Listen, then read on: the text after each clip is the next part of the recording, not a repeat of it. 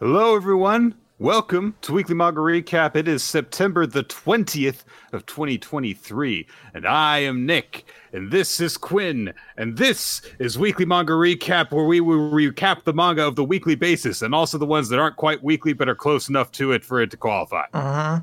And also uh, multiple series that are so you know weekly, but are pretty irregular in that weekliness. Um, some of them aren't even like once a month. Or some of them are like twice, once every two months at this point. Yeah, I, you never know. But that's that's why we uh, defy all expectations, even the ones set up by the very name of this show, to provide you with the best podcast possible. All right, I have nothing else to give, that, guys. I think it, that's it. Is there a mission statement? Have we have we been aiming for quality this whole time? Um, I'm, I did not say what like kind I... of quality. Okay, it could okay, be okay. it could be anything. All right, pressure's back off. All right. Uh, Nick, a few dignitaries, uh, they they do watch this, and uh, it is actually vital to their mission success that we perform a quality show.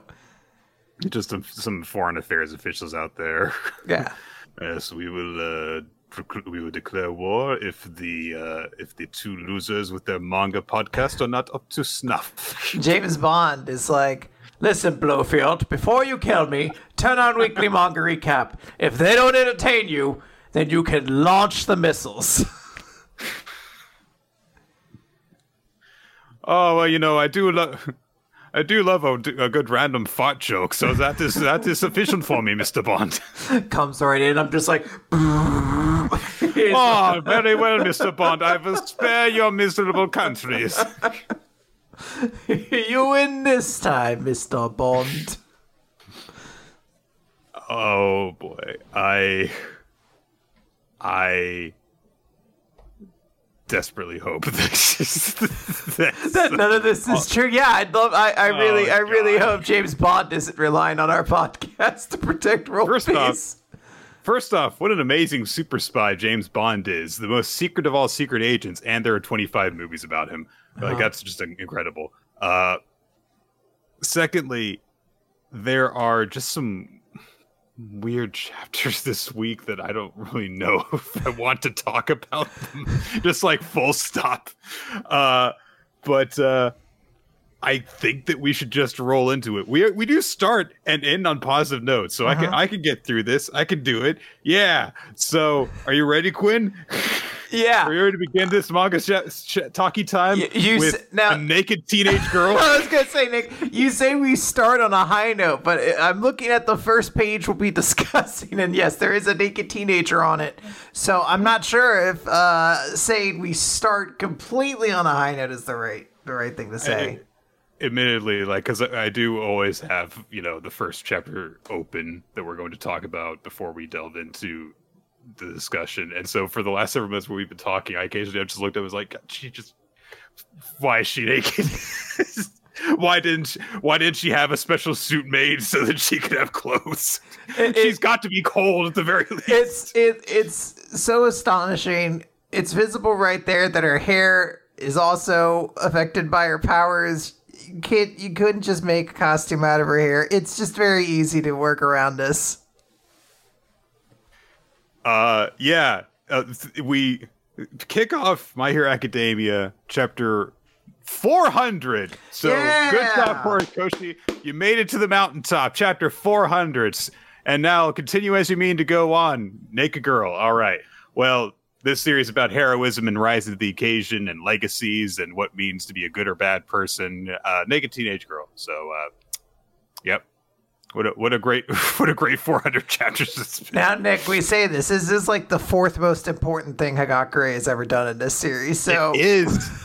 we had to give it some measure of attention not the taking down this villain, but the aftermath of her taking down the villain is the fourth most important thing that she's ever uh-huh. done. It's a very short list. Uh, yeah, she last chapter refracted, reflected Aoyama's navel beam stuff, took out the villain who was summoned a bunch of evil flowers that were feeding off of people.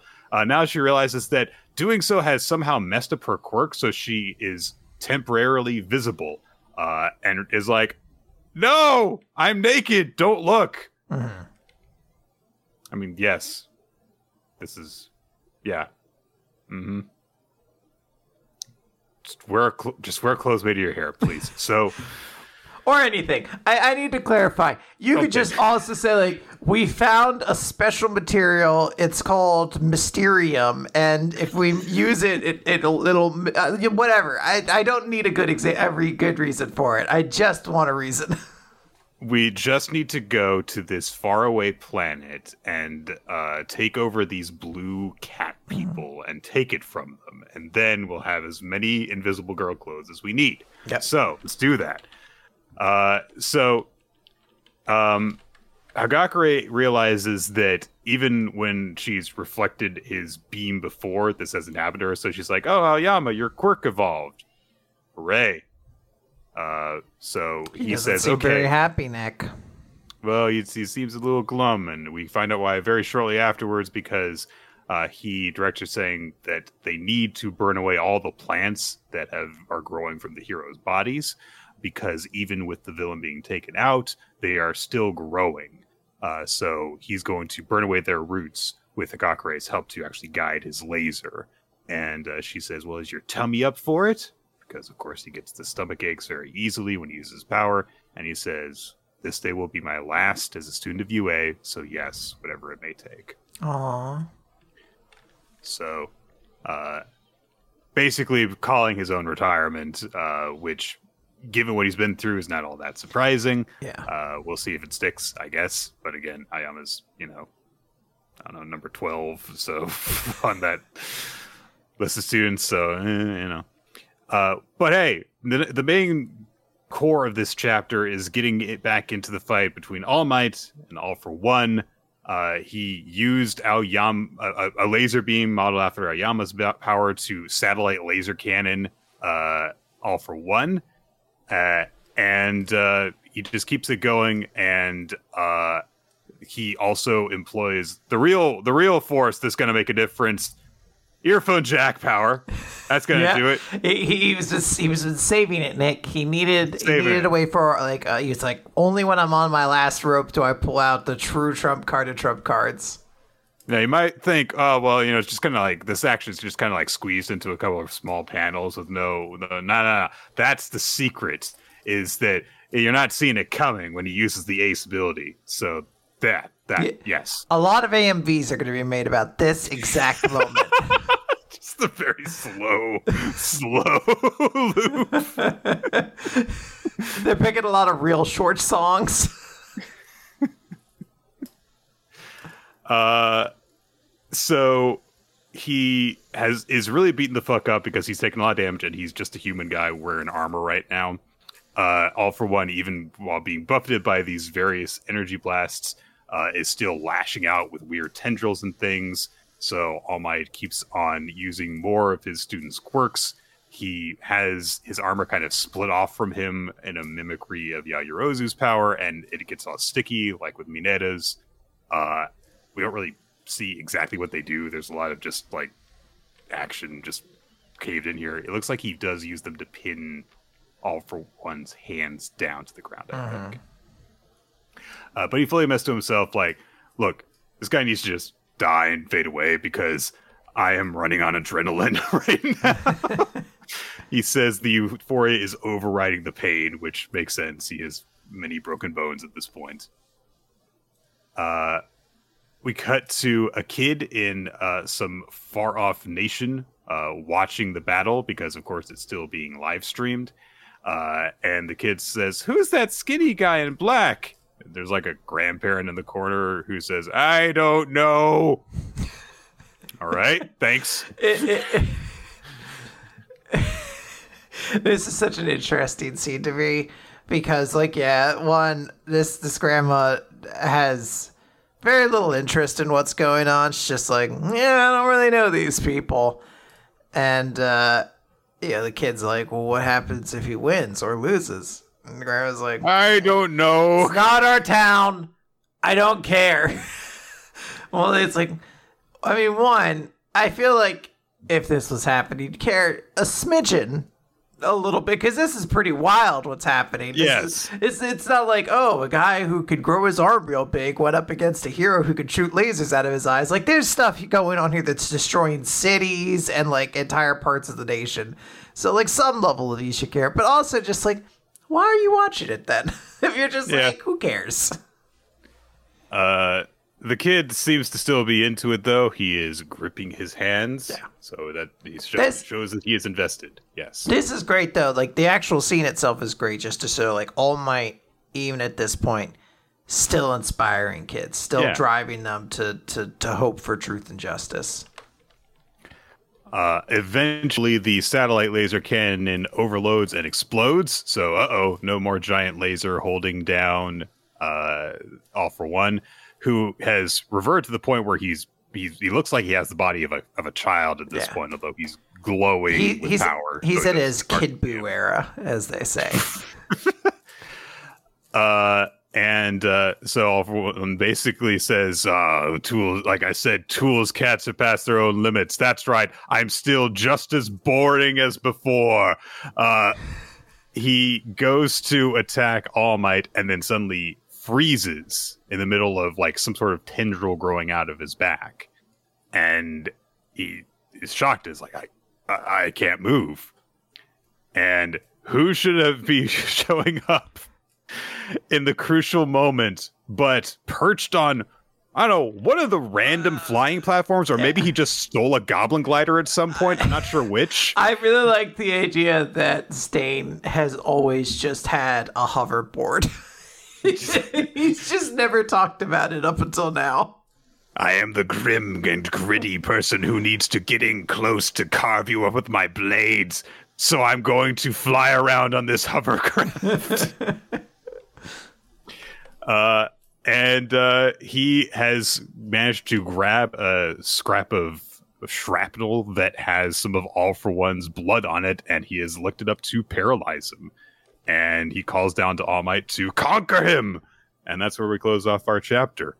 Yeah, I, with the assist. Yeah, I mean, it's cool. Stain's returned. There's like a level of like, I wish this had happened a little bit sooner. Kind of like what, you know, like when a, a company like has like primed you up for like the hero's big return in wrestling. Like the he- like the face is going to eventually do something really cool, but they, they take a little too long pulling the trigger on it. Um, so, uh, I think that's you know a little like ah, I wish this happened like maybe like a couple months ago or something like that. But I, this is such a cool moment though of like this this team up. Um, I don't know. I think I, I think what I really come down to with this is this is like a really cool fight, and there's like a part of me that's like, is this like the fight of the year? Because it's like All Might is throwing everything into this, and there is mm-hmm. like on paper something so cool about this guy who's lost his quirk but he's like, fuck it. I'm to ball out with gadgets. And not only that, my gadgets are themed thematically to all the kids that we've spent this series reading. And I'm just going to give everything into it. And I'm going to smile the whole time because even if I don't have powers, I'm still going to inspire kids. Uh, it just is a shame that All for One's is, is such a boring villain. Like, that's Yep. really what it comes down to is like, ah, this is just missing like the right antagonist to like make this a really truly special encounter. even if we just had a note of as all for one is regressing in age like maybe if he showed some sign that his personality were changing even slightly. Uh-huh. But he's just the same guy the whole time. It, it, it doesn't matter. And uh, all of it is just like bah ha ha i'm the ultimate blah blah blah. My plans i have plans on top of plans on top of plans which are definitely being demonstrated in this moment. Like I it's it's it is annoying uh, that yeah such a great per- performance I guess Yeah. you could call it is is wasted on this kind of opponent. But we move on. It's uh, time to talk about some undead unluck. Yeah, let's talk about Undead Unluck number 175. I assume this is RIP and not RIP. Uh, uh, unfortunately, I never picked up on that connection between them before. So uh, I'm assuming without punctuation, I'm supposed to read this as RIP. Uh, also, Rip. uh, the carotene around this. I can't tell if any letters are like supposed to be on like lowercase or not. It's very confusing. Anyway, Rip uh, has just been confronted with Fuko and Latla, who are like, UMA sick is the cause. You have to use your Unrepair to beat it. And they, they, they have the Blade Runner legs. So like, you have to put these on. It's the only way. This is. And Rip's like, I had to go. I had to save people. I, I don't know what the fuck you're doing, but I had no time for this shit. and Yeah. he, he heads off. He grabs Layla, and they head into surgery. And immediately, every he does note that look, if they die, it's all over. But like, I'll hear you out after I've fixed everyone. My job is to be a doctor. I have to save people. So that's my that's my number priority. But as soon as they get in there, all the nurses are like, things are going really bad. Uh, we don't have like the right supplies. Uh, what are we going to do? And Rip immediately starts working. One of his nurses is like, "Wait, you aren't marking the area. What are you doing? You're being really rash." And he's like, "Nope, I got this." And he he is working so incredibly fast that no matter how many assistants he has, they can't really keep up with just how fast he's working. He he manages to handle this entire surgery in about 10 minutes. Um I should note, Mm-hmm. in most situations, what Rip is doing is bad. Yes. Um, very very bad. don't it, don't. This is not something that should, as a doctor, be celebrated. Surgery is not one of those times and places you need to go fast in to look cool. there are so many cases like the reason why there are all these things of like oh you have to mark off the air and stuff is so that surgeons don't make stupid mistakes which happen incredibly frequently without the checks and balances. Literally the act of writing on someone's body in permanent marker this is the part that we're amputating has saved many people from having the wrong limb amputated. Yeah. because people make stupid mistakes like that. And going quickly instead of actually taking the time to have those you know systems in place would always be bad except in weird magic everyone is sick and gonna die in two minutes land Now, So- Nick, it's worth noting this is Rip, who is the best doctor to ever live and cares more about his patients than any doctor who's ever been around that's before. right.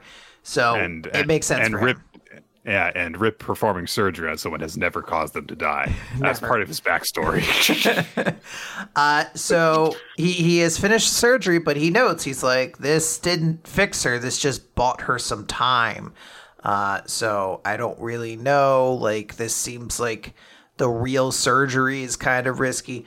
And Layla just says, Rip, help the others.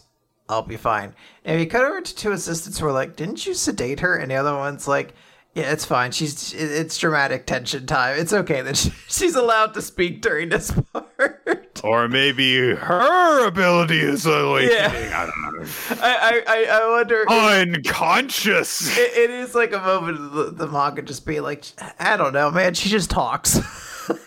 like she she did it. She loves him so much. Uh, so she's basically pleads to him like, "Hey, Rip, you're a good doctor, but when you're here, you're not my lover. You're not, you know, the person who I want to spend my life with. You are everyone's hero. So you need to help everybody." And Rip's like, got it. Who's the he? He like kind of snaps him out of it, and he realizes he has to help everybody. So he's like, all right, who needs my help next? And they go over to little girl Emily, who we saw. I think it was last chapter, maybe two chapters ago. I can't remember how long we've been in this hospital. Yeah, she she's crying. He's you know Rip, comes in. He's like, "Hey, how you doing? Still kicking?" And she's sobbing. She's like, "I'm so sorry. I haven't been able to eat food, but I still took your candy." And she has a little little lollipop with her, and she's like, "I was a bad girl, so God got angry, and He's gonna punish me." Um, there's a note of somebody like prep the anesthesia. We're not gonna fuck it up this time. um, but Rip kind of pats her on the head assuringly, and he's like, "Listen up, Emily. There are no bad children in this hospital. All of you are trying your best with the very difficult challenge that has been given to you." Which is why, if there's a God who will make such good kids suffer, I'll fillet that jerk up good. Which is such This a is- cool line.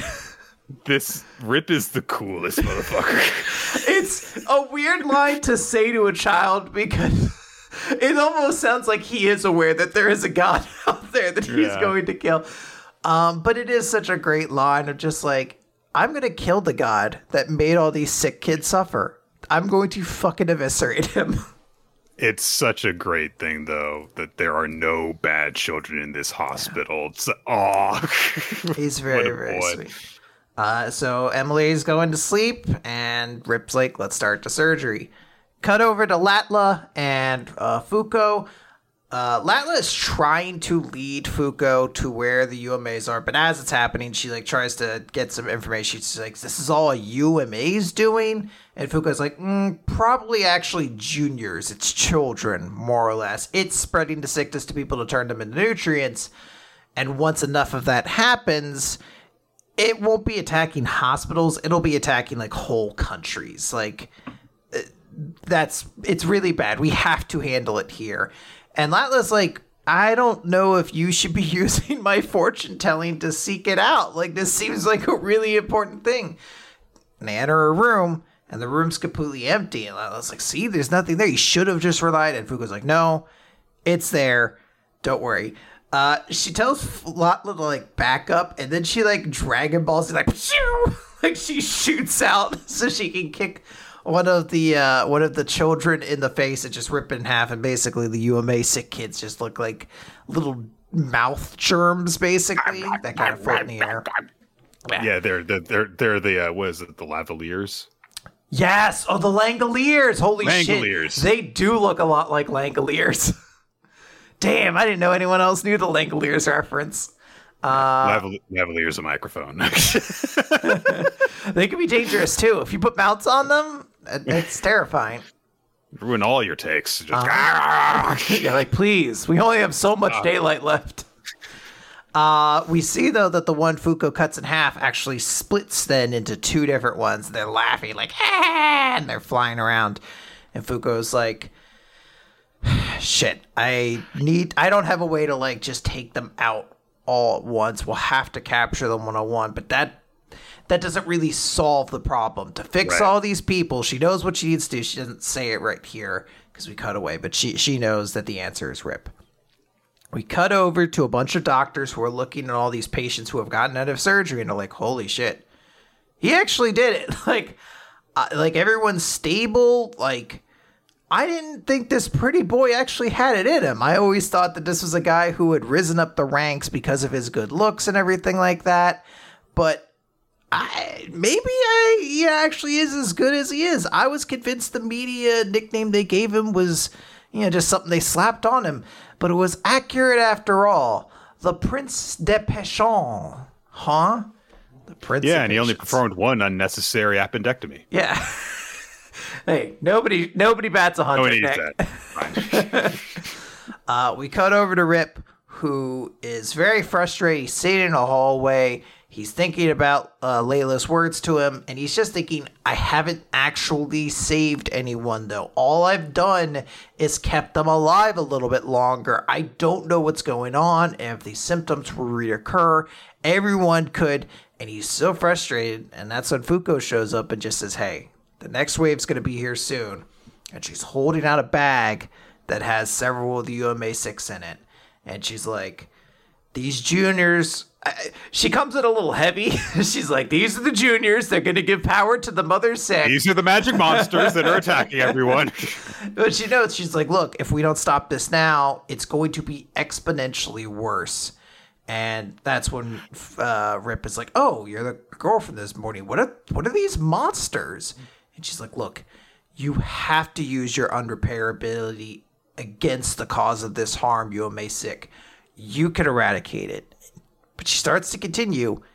If you take up this power, though, your time as a doctor will be over. And she doesn't get to finish that. Rip grabs her by the shirt and is like, So there is a way to save everybody. Then you have to tell me, because nothing in this world takes precedence over life. Nothing. And that's where we end the chapter. Also a really cool moment. Rip gets two very, very cool moments in this. This isn't like as great as the one where he tells the kid, like, "No, you're all little, you're all good children, and I will punch God if he's done this to you."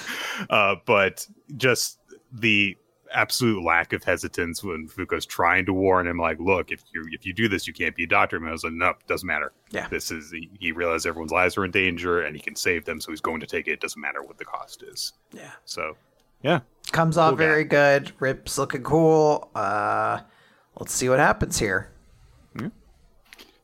blue box. Blue box. It's uh, chapter 117, a big step. Uh, Taiki facing off against Mochizuki of Sajikawa's team, the same team that Yusa belongs to. And uh, Taiki has the advantage in their match. Uh, and as we b- kick off the chapter, Mochizuki realizes, like, oh, I'm losing.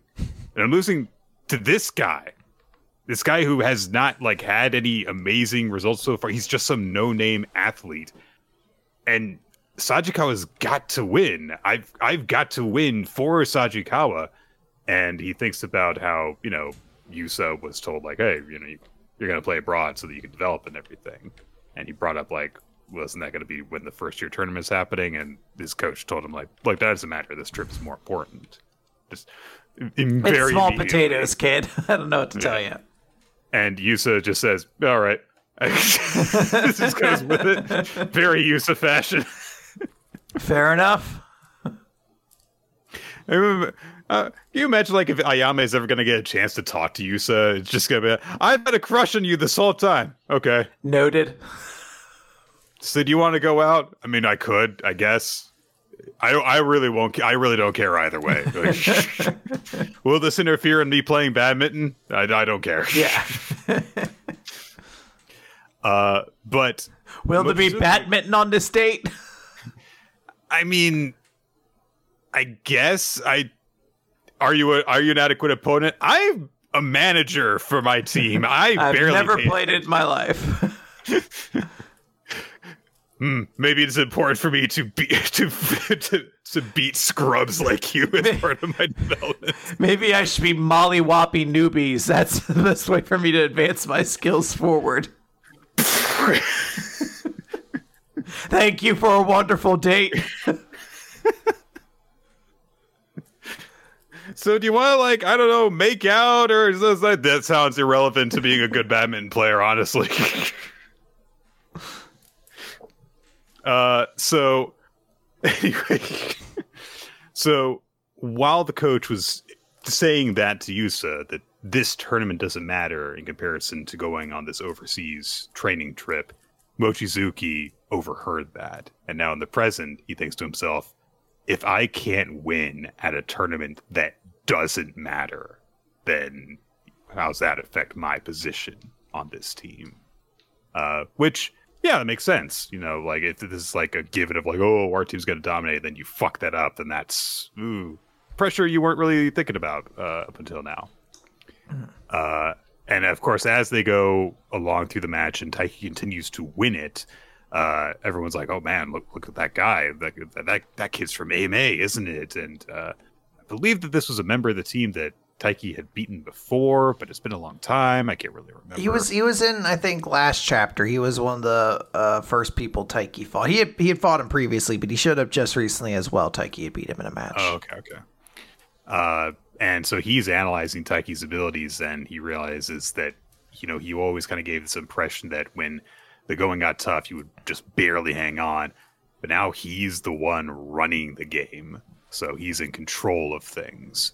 And as Taiki continues playing against Mochizuki, Mochizuki continues to get pressed more and more. Taiki realizes he's strong, but if he hadn't given up on himself, he could go even further and uh, we get to match point in Taiki's favor. Uh, and Mochizuki thinks to himself, "Is it possible that he's superhuman like Yusa is?" But then he looks in Taiki's eyes as he's getting ready to smash the game-winning point, and he realizes, no, he's not. You know, he does he doesn't complete the thought, but he realizes Taiki's not just some incredibly talented guy like Yusa is. His strength comes from working hard and not giving up on himself. And uh, so Taiki wins the match in uh, what looks like straight sets, and uh, so everyone's like, "Oh shit, Sajikawa lost. I guess that Inomata guy is strong, huh?" Damn. And uh, they, yep, they, they they shake hands after the match. We cut over to where uh, Yusa and uh, his other teammates who have gone along for the trip are uh, just kind of hanging out, and they say, "Oh yeah, apparently Mochizuki lost in the semifinals. Oh, what the hell is he doing? Who, who did he lose to? Uh, Inomata from Ame. Like, oh yeah, Haru's partner. Uh, and one of them says, you know, Mochizuki's got a self-effacing tendency. If he just owned it, he'd be stronger. so this isn't like a thing that just Taiki has picked up on. Of course, all the people around are like, if you would just give a shit and Yeah. stop acting like If there's nothing I can do. If he'd give a fuck, maybe it would work out. Right. Um, and uh, meanwhile, Yusa just thinks to himself, "I wouldn't have lost." My man's my man's focused. He, he he has an idea what he wants to talk about and think about, and he, he's committed to it. His commitment is to uh, beating everybody. now that I've had that that squash match against the girl with the pigtails, nothing is holding me back. I feel like I'm refreshed and as limber as I was when I was a child. Uh, we don't even see the finals of the tournament. Just uh, don't find out who Taiki's opponent was at all. Uh, instead, we see the aftermath. You know, like sun is setting and uh, everyone is saying goodbye. Taiki starts walking home, and uh, Chinatsu catches up with him. And uh, she says, she's like, yeah, I waited here so I could be the first to tell you. Congratulations on winning the first year tournament. Hey, Aw. he did it. Um, and uh, she says she's she's like, yeah. When I got your message, I was really happy. People around me probably thought I was crazy, which is very sweet. It- you know, getting What's interesting is like Chinatsu is not the type to like scream or anything like that. So I am curious what was her level of reaction that people around her were probably like, What's going on with you? the image of her that we see, which I guess is Taiki imagining this because it shows up in his panel, is of her glowing. so, so I guess that that's how he thinks of. Well, she must have like internalized it so much that it started to glow out of her skin. Uh, so uh, Taiki you know, kind of goes over like what he did, what he didn't do because Yusa wasn't there, and uh, she says, "Yeah, well, that's that's a big step that you know you won the tournament." And Taiki says, "It's all thanks to your power, Chinatsu." And she kind of does a double take, looks at him, and uh, he's blushing because he just used her name without the senpai at tacked on. And she starts blushing too, and uh, the two of them aren't really looking at each other. They're just like, "Ooh." my god, you're dating! you nerds! Uh, but Chinatsu says, you know, seeing you work so hard makes me feel empowered. But don't drop the senpai from my name. Neither of us can handle it. Neither of us can take uh fucking being remotely intimate at this point in time. when you when you call me by my name without saying senpai, it makes me want to grab you by the shirt, throw you on the ground, and run my hand through your hair. I become a savage. This is a cute chapter. Uh, at the end, I guess most of it is a sports match. That's not necessarily cute, but you know, maybe. Uh, I will say there's like a slight level of me that was like, ah, I wish this was like. I don't say. I guess just to say I wish. Uh, there was a part of it's like if this was a full sports manga, I think Mochizuki's motivation and like character development would be really satisfying, told over like several chapters or something like that. Here, you do recognize you're like, yeah, this is like a secondary sports manga or whatever. So we really kind of have gotten his whole story in like a chapter, and it, it is satisfying. It is cool. Um, but there is like just a, a fiend in me that wants. I'm I'm Yusa, except I just want more sports manga, and I'm I can never get enough. I do really want me some more like Eyeshield 21 level stuff. Uh, I agree, but this was this was nice to have this kind of snippet of it for these few chapters of t- just showing how Taiki has gotten stronger just based purely off of like being dedicated, having a goal, and setting his mind to it. And you know, he it pays dividends for him. Yeah, he doesn't go up against Yusa in this, but you know, Yusa's his big rival. So I'm sure that he'll run into him when it actually comes time for like, you know, going to nationals, that kind of thing. Mm-hmm. Absolutely. Um. Oh boy. Yeah, we had to talk about that. Guys, it's time to take a deep dive into Boruto 2 Blue Vortex. The name's Chapter still so stupid. It's just so dumb. Chapter 2. Tree! Tree. Tree. Chapter 2, Tree. You mean chapter 3? No, chapter 2, Tree. Uh-huh.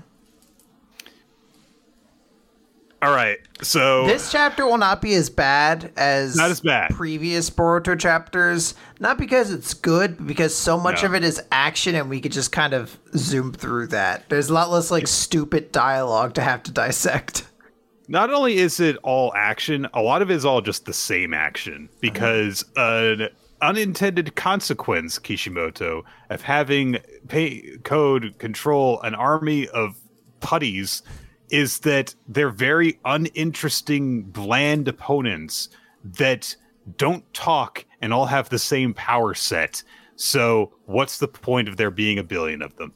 Uh, Boruto shows up. He's protecting Ko- uh, Sarada from Code, and Code says like, "Oh, I should have come here sooner." 'cause, uh, bah," and Bor- and Boruto says the same thing that he's going to say throughout the entire rest of the chapter. I'm not going to cover it each time, which is, "You should withdraw, and I'll let you live." The Code says, "You can't beat me though." I kicked your ass two years ago, and no one ever gets stronger in shonen manga over the course of a time skip. Yeah, so but- it'll just happen again. My man does not know that he's in a shonen manga. Uh Boruto is like really upset because he, you know, later on reveals that he knows what the Ten Tails is capable of. I presume Right. from his father, there's also a theory that he time traveled back and is actually visible as like a fucking ant in a shot of Naruto at some point. So I don't know to play stock in that, but he knows what the Ten Tails is capable of. He won't just kind of say it though. He so he just keeps trying to big dog. Just keeps him. alluding to it. Yeah. You don't know what the Ten Tails is capable of. Why don't you say what that is? Why won't you actually Like- Boruto? When you engage someone in a debate, you're supposed to present evidence that enforces your argument. Like he, uh, here's the thing. I, I hold back a little bit that like why would he say it to Code? Code also seems to know what they they do. Maybe not to the same extent, but as he notes later on, he's like their end game is my end game. Like I'm fine with what they're going to do. But to everybody else, as we later find out, this is essentially like a zombie fucking fight. like you can't let these things bite you. He doesn't kind of warn anybody. I guess maybe No. he doesn't know the specifics of what the claw grimes do. Uh, but it does feel like information should be shared here to some extent. Anyway, the only bit of dialogue that doesn't include "You should give up or I'll kill you." The ten, you don't know what the ten tails are capable of. And that's it. Uh, is when he says to Sarada, without turning to look at her, because Boruto's a good friend. Uh, uh, says like, "Oh, there's some people who need help. You're Go weaker help than them." me. Go help everybody you're weaker else. than me. He doesn't say I that. assume. I assume you're weaker than me. You have you you have two X chromosomes, so I assume that you're weaker than me God because this is damn. Naruto. Uh, I, I don't want to like frame it exactly, but it is kind of just like Sarada. You're less important than me in this fight. Go help everybody else. Is are you? Is that my jacket? Why are you wearing my jacket? Can I note this this comes up so much how fucking annoying like i didn't care last week or last month as much but it is so fucking infuriating to see this stupid jacket every time Sarada does something because it always has to hang off one shoulder and it just looks dumb every time. It creates this asymmetry that the eye is like drawn to, and then you just recognize, like, why don't you get a coat that fits? like, why wouldn't you just get a coat that doesn't fucking do all this shit? Like, this just seems like it'd be really inconvenient to constantly have it hanging off your shoulder like that. You know, if you want to, if it's like really important to you that you wear Boruto's jacket, you can get that tailored. Uh-huh. She put her fucking sigil on the back. She modified it already. Yeah. No, no, no. We can't. Look, it's important that I put the Uchiha symbol on it. It's not important that I have it fit me. Yeah. me, a ninja who needs to have clothing that won't flap around me. Uh, fighting happens. Just a bunch of fighting happens with the Ino-Shika-Cho team and these claw grime things. Uh, one of them takes out the animal that Inojin and Himawari are flying on top of, and it looks like one of them's gonna bite Himawari until Kawaki flies in and kicks it. Uh, and uh, Himawari calls out to him and says, "Big bro," and he says, "How many times do I have to tell you not to call me that?" Which I guess is supposed to be because like he knows that he's not her brother, but yeah. I mean, it could be out of like- guilt. well, and also, but but you can like call someone that without it, them literally being your whatever. So.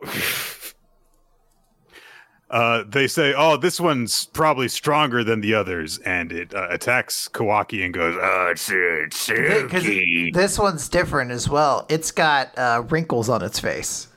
Yes, it's it's it's it's aged, I guess. Uh huh. So, uh, and uh, so he um, blasts it with stuff uh, and blow.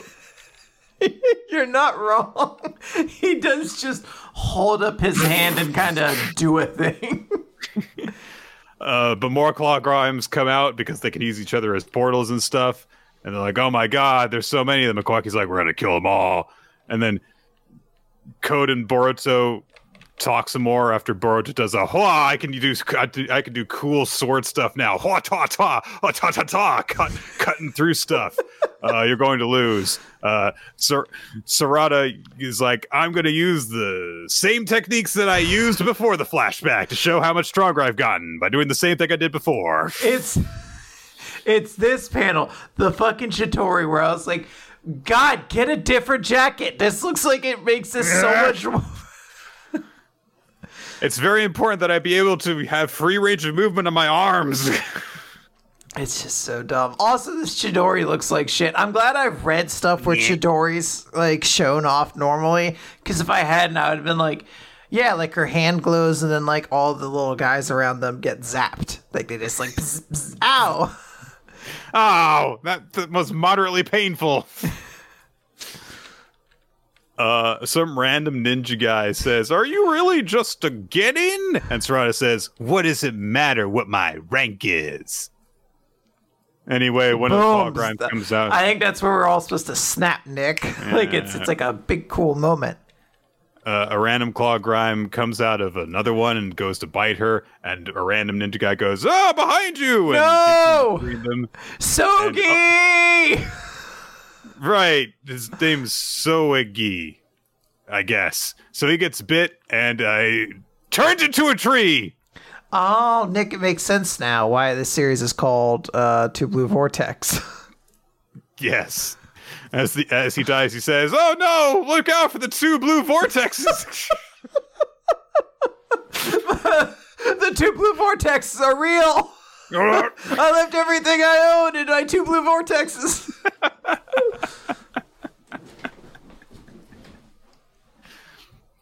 oh my god! like a sucks. the sound that the claw grimes make whenever they're killed is two blue vortex. One get, one's head just gets cut up by Boruto. It's like two blue vortex. Sarada has the most nonplussed reaction Huh. to people t- turning trees around her. Is that a tree? And then she sees more people turning into trees and she just says, What the heck is happening? This is my shocked face. There's a lot of concern going on. Uh, Code says, I do know what the Ten Tails is capable of. And Bart is like, I'm going to kill you unless you leave. And, and he's like, no. And he says, well, I guess there's no cure for idiocy. And then he starts to unleash a Rasengan. And Code's like, what a one trick pony. And then Boruto steps forward and says, Rasengan Uzuhiko. And the Rasengan, it's not gathered in his hand, it's swirling around him. What? So that's the chapter. Um, as I said, this is not as bad as many other Boruto chapters because uh, I think we finished recapping in like ten minutes or something like that. So that's that's a big win in my book. Uh, it's not particularly good.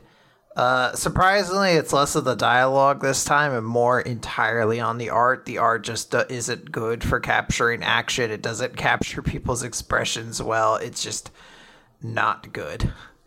Yeah, there needs to be more speed lines. yeah. Uh, how do I know if characters are going fast or not, Nick? That's you know what they should have done when Rip was doing surgery and all those people was had speed lines. That way I know he's doing it really fast. Like I say, there's not enough speed lines. There are many, many panels that have speed lines in the background for no reason. oh Yeah, god. not good. Let's talk about Chainsaw Yeah. Man. Yes, let's do that. It's Chainsaw Man, chapter 143. So it's, this chapter's titled "Rar." Where So the Sword Man and uh, his compatriots from the Chainsaw Man Church are getting set to uh, start causing problems, uh, as is the plan of the Chainsaw Man Church. And uh, the guy who is not the Sword Devil's guy says, Listen up, children. We're gonna make the humans scream as loudly as possible as we kill them. So we're gonna target women and children because they scream better. All right, so I don't like you. Uh, you seem a little bit mean. you might be a tad bit unhinged. Uh, the girl with the sunglasses says, "Wait, did you just call me a child? I'm going to be 82 this year. Show me some respect." And the sword man's like, "Wait, you're an old hag?" And she's like, "No, I'm no old hag. Far from it. I'm eternally young and tough as nails. I'll never die." Footnote on that. I'm a superior human specimen. I believe I was chosen by God. And the weird guy with the glasses is like, yeah, I guess this this makes us our imminent murder spree a message from God. These guys are just out in the open talking out loud. Anyone could hear them and start running away. Yeah, there's a lot of like people you have to assume would just be like, what are these three doing? uh, it's almost five o'clock, which means it's almost time for them to start killing It's people. almost happy hour somewhere, Nick, right? That's right. And uh, he's like, "All right, operation begins at five on the dot." And they're just all looking at the clock. Uh, a random kid falls down in front of the sword devil guy, and uh, he looks kind of uncomfortable down at him as the kid starts to cry. He's like, "Yeah, "Message from God, right? Message from God. I'm a weapon, and uh, I'm just gonna loan out my body for this mission. Yep." And uh, he, all three of them, start going into their like weapon devil release poses uh, which we don't really get to see completed because, because as the clock hits five and as the girl is shouting, "It's showtime!" Her head is in the air because a devil hunter has come in and cut through all of their bodies. Here's Um, that devil hunter, Nick. It looks like Quanxi. It is. I wasn't 100% certain, but there's only so many light haired female characters with eye patches that it could be. so, Or I should say, at least it, it appears to be. right. Uh, so, um, that happens. Uh, the Sword Devil is actually able to finish pulling his hand off, which, like, unsheathes a blade, which is how I guess he does his it's his equivalent of revving up. So he's able to do his transformation. The others uh not so much. Uh so he turns into the sword devil turns to her says why you? And then she just cuts his head and arms off. Fair. and uh yeah. Heads lying everywhere on the ground. The kid who had fallen looks up at her uh and so she looks back at him goes rar. And he runs away well this truly was a chainsaw man now the chapter title makes sense. Yeah.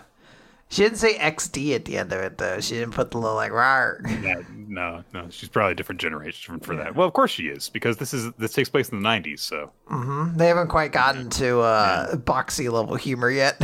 right. Uh, so she gets on uh, a com and says like, "Yeah, got them." Uh, we see a cop who says target suppression's confirmed, and uh, that he is outside the Chainsaw Man church. Hmm. News report. This just in. Multiple gunmen opened fire inside a department store today. The shooters were Chainsaw Man church followers. The death toll is unconfirmed. The police and the National Devil, National Devil Extermination Public Safety Commission say that five times fast, have announced their plans to take swift action in response to the emerging possibility of Chainsaw Man Church terrorist activities. Wow, you guys really fucked this up. Like the first time you were actually going to do something bad, you just completely botched it. yeah. Uh, they're definitely like they're lying, which is you know interesting. So I assume they're trying to draw somebody out. Yes, uh, but I mean they were going to start causing shit, and they, they immediately stopped. They were going to, yeah. So inside the Chainsaw Man church, I don't know who this guy is or if we've met him before, but he is an older looking guy. oh, you don't remember walking... Old Man Antonio? No, I don't remember Old Man Antonio. No. Yeah, uh, I don't either. He doesn't exist. Oh, okay. Uh, that's all right. That's someone different. That's Frankie. That's uh, old Frankie Two Bones. Named that way because he only actually has two bones in his body. The rest of him is just cartilage, like a fish. just a very arduous task, just walking from place to place. he doesn't get out much. his, his life is hell. so, uh, yeah, he says, "Oh, they're gonna search the building, and if they find the weapons in the basement, we could be charged with treason." And both the nervous kid who gave Denji his tour and the president of the Devil Hunters Club say, Wait, what? There's weapons in the basement. no one told us about this. Uh, the uh, older guy says, "We'll gather all combat trained followers outside the prayer room." And he says, "Explain what's happening." And he says, "I don't know a thing. Never heard a word about it, and neither did you, right, founder?" uh, you're in a cult, kid. Uh. yeah, I don't. You might not have realized it until this point, but yeah, you're unfortunately being taken advantage of. So things are falling very, very quickly. All of a sudden, uh, as they are wont to do in Chainsaw Man, where we get you know a fair amount of buildup and then just everything falls apart immediately uh, without warning. Mm-hmm. Um, so where where do things go next? I don't fucking know. That's how it goes with Chainsaw Man. Things are going to be very drastically different. I bet about five chapters from now. Uh, yeah. I mean, it's it's a different wild chapter. Um, the, obviously a lot of the hype behind it is Chi returning, which everyone's like, "Oh wow, I love her so much." Uh, I think it's interesting to note her eye patch has changed. She's also wearing like a collar with like kind of frills on it. Uh, one interpretation I've seen is that those are like worn in mourning, like kind of with like lace that you can kind of sometimes see in like funeral attire garb. Because uh, her because her wives are gone. Yeah, she lost all of her her scissoring buddies. So, um, yeah, I don't know. I'm very curious to see what this amounts to. It's this. It just definitely didn't feel like this is just a cameo or something like that. Mm. We were like, hey it looks like the weapons are alive. Thus, Quanxi is alive. Like, okay, uh, what uh, what are the ramic- ramifications of that? Yeah, she's uh, as they say, put over very strong too, considering yeah. she butchers three weapons devils without using her devil powers at all. Just mm. carves them up with swords. So good shit. Hey, it's more action stuff. It's it's a Kaiju number eight chapter. Chapter number ninety three. Hoshina is fighting Kaiju number eleven, and uh, he says to number ten, uh, like, "All right, it's gonna adapt to our abilities immediately. Yeah. So we gotta do this in one go." Uh, but he is at full release. He is at 100% unleashed potential. He and number 10 are fully in sync with each other. He's as strong as he's ever been. And so he says, All right, read my thoughts because I'm going to tell you the plan. And so number 10 listens in and goes, huh, It's a pretty fun idea. yeah, let's do it. I, I love this energy of like, Oh shit, that's fucking wild. Let's do it. uh, but Hoshina says, like, if we screw this up, we're gonna die. So let's have some fun. They square off. They are in their weapon drawing poses to do a single draw Hoshina takes off, charges in, starts to draw his sword, and he says, All right, first, we're going to create a split second opening to shatter the core. He slashes, a huge gash opens up in Kaiju number 11. He darts around behind it, and he thinks to himself, To pull that off, to expose his core, we need to hit it with a move he did never anticipate. So he has cut through with his sword and then immediately disposes of the sword, mm-hmm. goes to two pods, pulls out dual blades instead. Not only that, the tail, the stumpy tail that was that protected him before of Kaiju number eleven, also grabs a blade.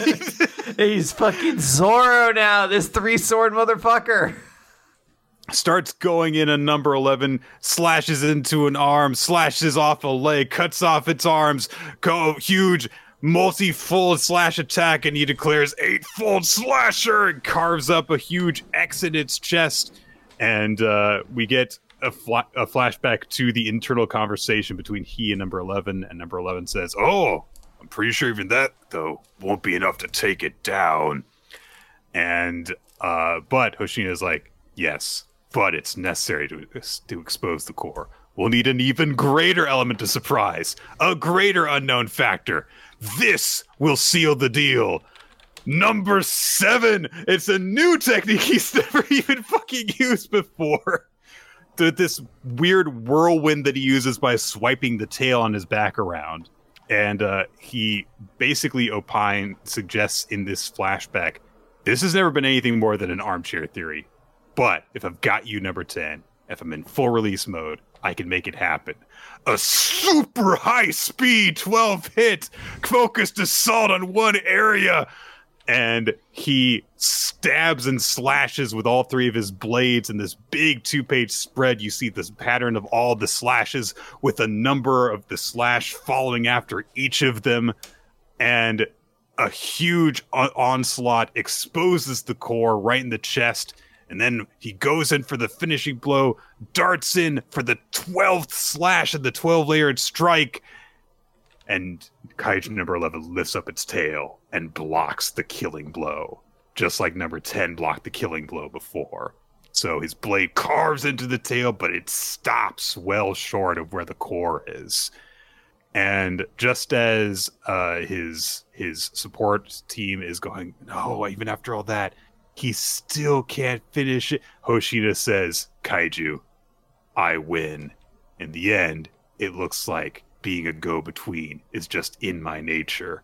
And we pan back and see he cut off the tail of his suit and it's flying down through the air, still holding the blade. And Kaiju number uh, 10's eye is peeking out of it to guide the blade home.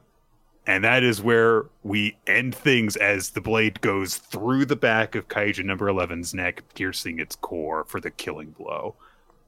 It's pretty metal. Fucking awesome. it is a very metal way to end it. Uh, I, I, I should note it is Kaiju number 12 uh, that Sorry. they're fighting. No, that's okay uh, really the numbers are rather arbitrary. You're all going to uh, be dead at the end of this anyway. yeah, we're going to be talking about Kaiju number 16 in a, in a couple weeks. Um, but this is such a fucking awesome fight. Uh, and this is like a really satisfying conclusion because it is surprising. I did not pick up where this was going. Uh, when it was blocked, I was like, oh, what do they do from here? And it's like, oh, all according to Keikaku. And then the, the swing around sword is, is such a cool move. Uh, yeah, I like this a lot. This was a really satisfying fight. This seems to be the end of it. Uh, this is really really cool. Yeah, uh, I got very very excited during this uh, this fight. Uh, had a really good time, and uh, it was just a very satisfying single chapter. In addition to being a cool climax to the fight, just the no, you thought it was just a very perf- properly paced. Oh, you thought that was the the plan. Oh, you thought that was the plan. You know, it follows up enough uh, quickly enough with yeah. itself that it's not too many one too many fake outs. Yeah, absolutely. Really, really good. Had a lot of fun. Nick, Let's, Speaking of having a lot of fun yeah, and really, really good. yeah, let's talk about uh, Eden Zero, chapter 256 for Eternity Long Past. Let's talk real quick about the cover page, which is a sister in a police uniform uh, posing sexily as there is a a monumental car crash behind her. Uh, I can only assume the idea behind this shot is that it's a photo shoot, but in my mind, this is an actual thing happening. And one of the like, like a paramedic's like, "Officer, button up your shirt and help! People are dying in there." There's a camera over there. um, I don't know why I'm very tickled by that. So they made it into the the new cosmos. Uh, they're just like, "Oh, when are we gonna reach Mother?" You know, what's going on? Hey, what do we think this cosmos is even called? And they're like, hey, why don't we just go to a random planet and just do some recon? And they find a planet and they're like, wow, that planet's huge. It's also absolutely uninhabitable. Its temperature is negative 220 degrees Celsius. Uh, so they're like, all right, probably isn't life there. And Hamor is even like, can we even be sure there are humans in this cosmos? Uh, and they're like, well, we're just going to keep going. Everybody proceed with caution. Cut over to Pino, who has finished uh, hearing a little message, and she's just very. You know, uh, hold on. Oh. So I'm kind of bothered by this. Okay. Excuse me. So uh, we are told that the radius of this planet is approximately 50,000 kilometers. And uh, Hermit says, that's huge. No planet could ever be that big in the Sakura cosmos. The radius of Jupiter is 70,000 kilometers. So, okay. We've already established Hiro doesn't know space science. he can't look, do that math. Hundreds of people could have died in that space battle, Quinn. she has a million followers in the entire galaxy, Nick. That's humongous. um, so yeah, Pino is looking very sad. Shiki and Rebecca show up and they're like, "Hey, what's going on? You look kind of sad." She's like, oh, "I'm a little frazzled." Uh, and Shiki's like, "Hey, does this mean you looked at the the video?" And Rebecca quickly adds, "Like, it's okay. If you watched it, you don't have to tell us what's on there. But if you ever do want to talk about it, we are here." And Pino just like short circuits. Like her eyes shoot out and she just clonks over. So uh, we cut over to a collage of different scenes. First up is Hermit. First up, we vomit. Uh, we go over to Hermit and Weiss, and Hermit is looking up at him. Oh, this is the scene that made you vomit. Really? uh, yeah, uh, Hermit's just like, wow, Future is really quite something. They they never, they only saw Arsenal for a couple seconds, and they already knew how to make it better. So like, expect a Weiss upgrade. We got a justification for why why his suit will do new things, and he's right. you know Weiss is really nervous. He's like, hey, whoa, why are you touching me there? And she like gets a little grin. She's like, "Oh, what is this? A human is actually shy about having an android touch him."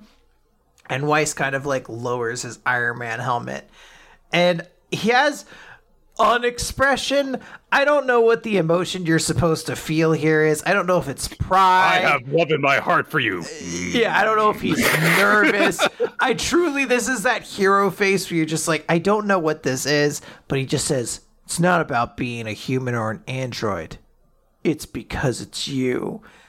And Hermit starts fucking blushing. She's like, oh, whoa, whoa, whoa, what are you talking about? You're so cute. You know, fucking runs away or whatever. And Weiss is just like, who knows?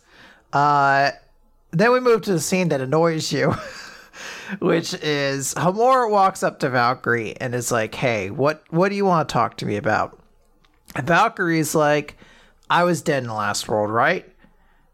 And you know, like, yes, the sorrow was overwhelming. And uh, Valkyrie is just like, but if that's the answer, like, you know, sometimes people die. Like, sometimes you have to let history be the way it is. Should I really even be alive in this world? Why does she think this? I have no. I have no idea. This entire conversation comes out of nowhere because these two characters, despite being like super emotionally connected to each other, had just not really interacted in like the seven months that this fucking series has been like in the new time jump. It's wild, but I don't know. Here we are. Uh, I could understand if there was like something wrong with the timeline that they're mm-hmm. in, where it's like, oh my god, this is crazy. There's the whenever people die, they turn into flesh-eating zombies or something Yeah. like that. You know, or like, oh, it feels like everything is wrong. Like all these things that we saw before. You know, people are having worse lives than they did before. Like, no, You that's can't- the case. Yeah. everyone's way better. Evil people are all good now. There, yeah, there is like the idea, like, oh, this is like an, uh, like a, a morality tale about like trying to change what you can't control, something like that. No, this isn't. This isn't Pet Sematary or something like that. Uh, this Val- isn't Flashpoint or whatever. yeah, Valkyrie is just spontaneously like, maybe I should be dead. Maybe that'd be better for everybody. Like, and Valkyrie's, of course, like, absolutely. How could you say that? Absolutely not. Don't you understand what we all went through for this? Like, we grieved so much. And Valkyrie says, The time will always come to say goodbye for humans and androids alike. I am only alive because this world made it so. And Homura again is like, what are you talking about? like, I've seen so many fucking people die, but in this world they're alive. This is a good world we're in. Why are you being like this? Uh, if you if you're really this frustrated, then give yourself give this world a reason for keeping you alive, basically. Uh, and she starts crying she's like, Make this world one that'll not make me cry. And Valkyrie like flicks her in the head and it's like, That's a tall order coming from a crybaby like you. Nick, never in Homura's entire existence has crybaby been like an established character trait of hers. This is simply No. something created for this moment. We would have known if she were a crybaby because she would have talked out loud about being a crybaby and being embarrassed by it. Like, Yeah. it's it's a very strange scene. I understand why we're getting it right now because we're about to move into something involving all of the the uh, shining stars. But this is an incredibly Yeah. stupid moment because oh, that means Witch is going to get a scene, right? so we, we cut over to the scene that I've skipped through mostly because Sister is doing BDSM stuff with Moskoy. And she's just like, you know, come to think of it, the Edens One was in the Yukino cosmos when we left. Do you think it's still wandering around there trying to find the Mother Ether? And Moskoy tries to say something, but he has a ball gag in, so she removes it. And then he talks, he's like, I just hope she hasn't attacked planet Milt. And I was like, I fuck, I forgot this motherfucker could talk. I forgot he could say words that weren't just Moskoy. Moskoy or like, I want to be a slave over and over again. Just spits out the ball gag. Verily, sister, uh, mine opinion is. It really felt like that, like it, because he looks so stupid all the time. But then it turns, it's like, I just hope that the civilians of that good nation haven't suffered for our actions being in there. For lo, if we have failed them. yeah, he's Uh, uh.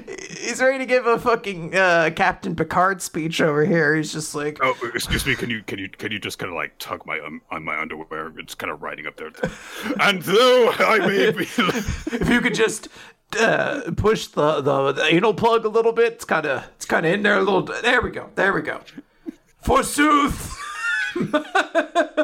Forsooth and comfort. Um. So the scene just ends because Shiki runs in with. Pino and is like, "We have to, sister. You have to help Pino." She just kind of collapsed all of a sudden. So they set her down and they're ready to focus on her, and we start going into a flashback. Nick, 20,000 years ago, and it looks like we're in New York City. yes. We we see sister or not sister, witch, uh, who in this life is a lawyer, I believe they established. And she's walking, she grabs a little car, and she asks Yuna how the competition was. Uh, to be clear, I will not be using what their real names are in this universe. I already have enough challenges remembering the four shining stars. Uh, just note that if I if, if it says something different on the page, I am just going to refer to them as the shining star name they get later. So Valkyrie, as we see, is a surfer, and she's like, ah, it's a total bust. I, you know, maybe I'm getting too old for this. Oh, you're on your way to see Ivory. Uh, and uh, sister or witch is like, yeah, absolutely. We see sister, and she's in a hospital room, and she's very sick. And they're like, yeah, I hope she gets well soon. She's looking out the window, all forlorn. And then we cut over to Hermit, and she's running up the stairs, and she's in a schoolgirl outfit. So she's just like a schoolgirl in this universe. She's like, oh, the planet is screaming. There isn't much time left. And we end there, because, you know, I guess we're going to be in the middle of a, uh, Shining Stars flashback. So presumably this uh, follows up on the images that we saw when they encountered the dark stars, and it was established It better. connected to them in the past life. Um, so several things. One, there's the point that I I named earlier, like, oh, so you know, we're gonna get a scene of Witch before we go into this. No, Nick, why would we need a scene? Every character trait about her that we needed to establish has happened. She's mommy. She's the shield of Eden. She's she shoot she shoot out the lasers, and she's mommy. Nick, I don't know what else we need. so I just named you seven traits. So it's we're establishing like okay, here's what they were in their past lives, and for a couple of them, it's like okay, sister was sickly, so she's a healer in in this universe. Okay, sure. Witch was a lawyer, so she is a defender in this universe. Okay. Hermit was, I don't know, schoolgirl. Uh, and uh, being a surfer, you know, swordsman. They're kind of like opposite ends of the spectrum if you think about it. Um, but mostly my problem with this is just the very weird set of scenes that we have that lead into this where we establish like what's going on with each of them and look we've we've harped on the pairing of hermit and weiss for a while now because they just it's weird because she looks like she's 12 and even though she's not and that's just kind of a thing where it's like oh yo, but she's Except- thousands of years old who cares Except she almost kind of is because this time flashback shows her at what age she was there and she definitely looks like an elementary school student. So if these Yeah. if we find out that like something happened that made them all robots from that time, it is definitely a way creepier relationship. Right like her development was frozen there but anyway. So but that being said at least it was like okay here is a scene where like something personally important with her is happening. Witch and homura that scene is stupid because as you went over like it's using character traits that had never been established before for a character who's been around since the beginning of the series. Uh, and also just a really weirdly timed conversation to have that seems like something that they should have like had when like Valkyrie first showed up. Yeah. Like maybe she would have had, had doubts about joining the crew because she like sensed that like something was wrong and maybe this wasn't the way things were supposed to be. Like maybe she would be going against destiny by doing it. But no, it's like things have been fine while she's been traveling with the crew and having no unique contributions to this ca- to the cast at all since she joined up. Uh, and then Yeah, they've fucking been sisters thing. They've been spanking their way through every cosmos they've went into. Like it- she should be like, dude, we rule. this universe rocks. And then their sister who is just doing stupid BDSM stuff. Like, can you do anything else with her? No, Nick. Come on. She's positing the important questions like, where's the Eden one in all of this? Hold on, let me remove your ball gag so you can have a conversation. It's like, oh my God. I, this is just uh, an intensely annoying series of scenes, uh, like for different levels. As I said, I just don't vibe at all with Weiss and Hermit. I think that's just a stupid relationship. There's nothing there, but most Hiro relationships at this point are just like two characters he thinks look cute together, and there isn't really much between them that actually feels like they would be fun as a couple. Uh, The Valkyrie scene, yeah, you kind of nailed it. Like, it just doesn't make sense that it's happening now. Maybe there's supposed to be like an angle here that like the four shining stars have to die. Like this is like a second chance for them, but the you know ultimately they're all going to pass, and all these scenes are meant to be seen now with like a different tragic light to it. But it just like doesn't come across well. It just comes across like Valkyrie spontaneously being like, "Yeah, I shouldn't be alive in this universe. This is all weird," and then yeah, then there's just a sister scene, and then nothing for it- Just eternally nothing for Witch. it's dumb. Let's talk about Cipher Academy, Nick. That's honest Yeah. dumb. Right. So it's chapter 40 of Cipher Academy. Whoever decodes it should do it. Uh, and last time Iroha had uh, imparted to uh, Ensa that he knew that there was someone he needed to convince to join up with his team. And uh, so she says, "Oh, oh, wait, let me guess. Let me guess who it is." And she starts like naming some of the like background people uh, in their uh, class that haven't really gotten a focus thus far.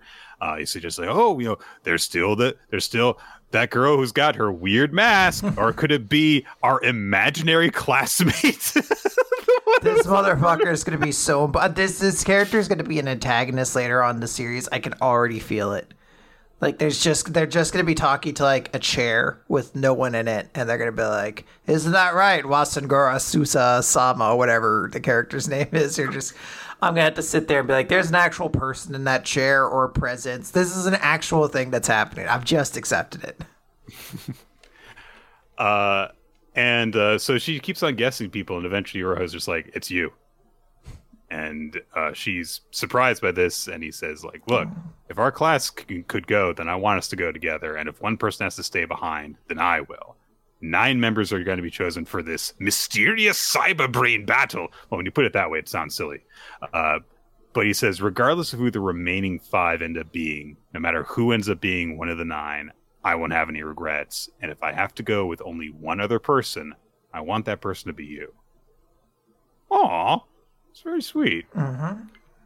So of course, I like gotta, that you know, we haven't forgotten her because it did feel like this was a character that got kind of forgotten once Iroha started climbing the ranks. It's like, oh yeah, that right. girl was like his first friend.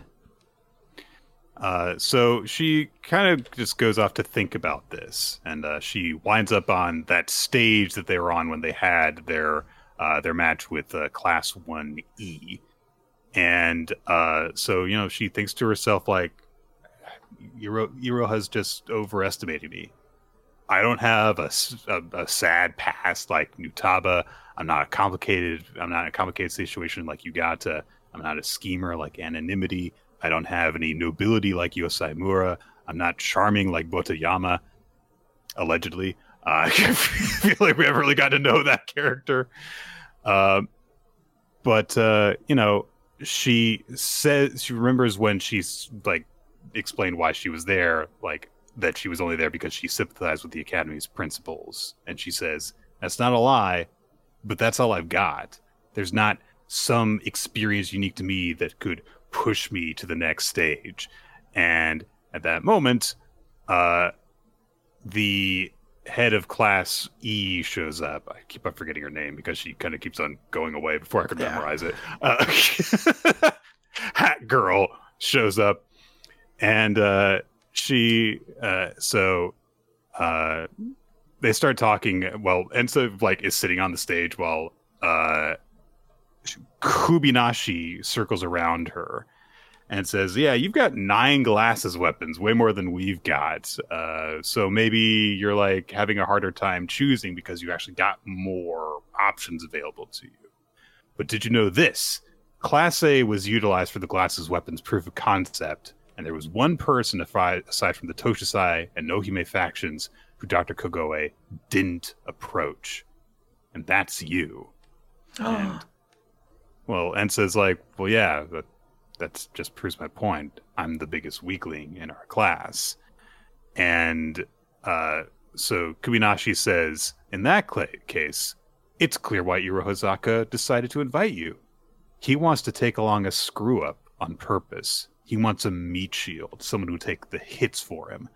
Through the grade Y leader battles, he probably learned that creating the ultimate team can lead to a lack of balance and it was also proven that nothing but continuous wins leads to isolation.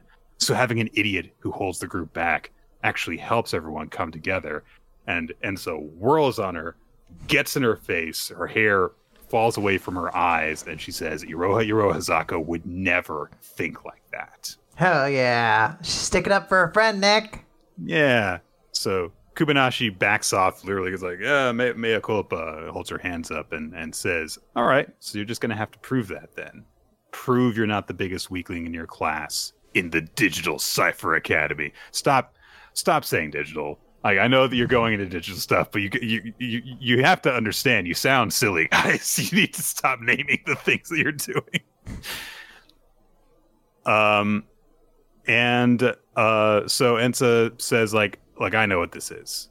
This is some kind of faded grudge. I'll just have an endless amount of experiences from here on out with Iro Iro. And uh, so she turns and she leaves. We find out that Yuka was also watching stuff from the shadows, um, and not a lot's really said, but yeah.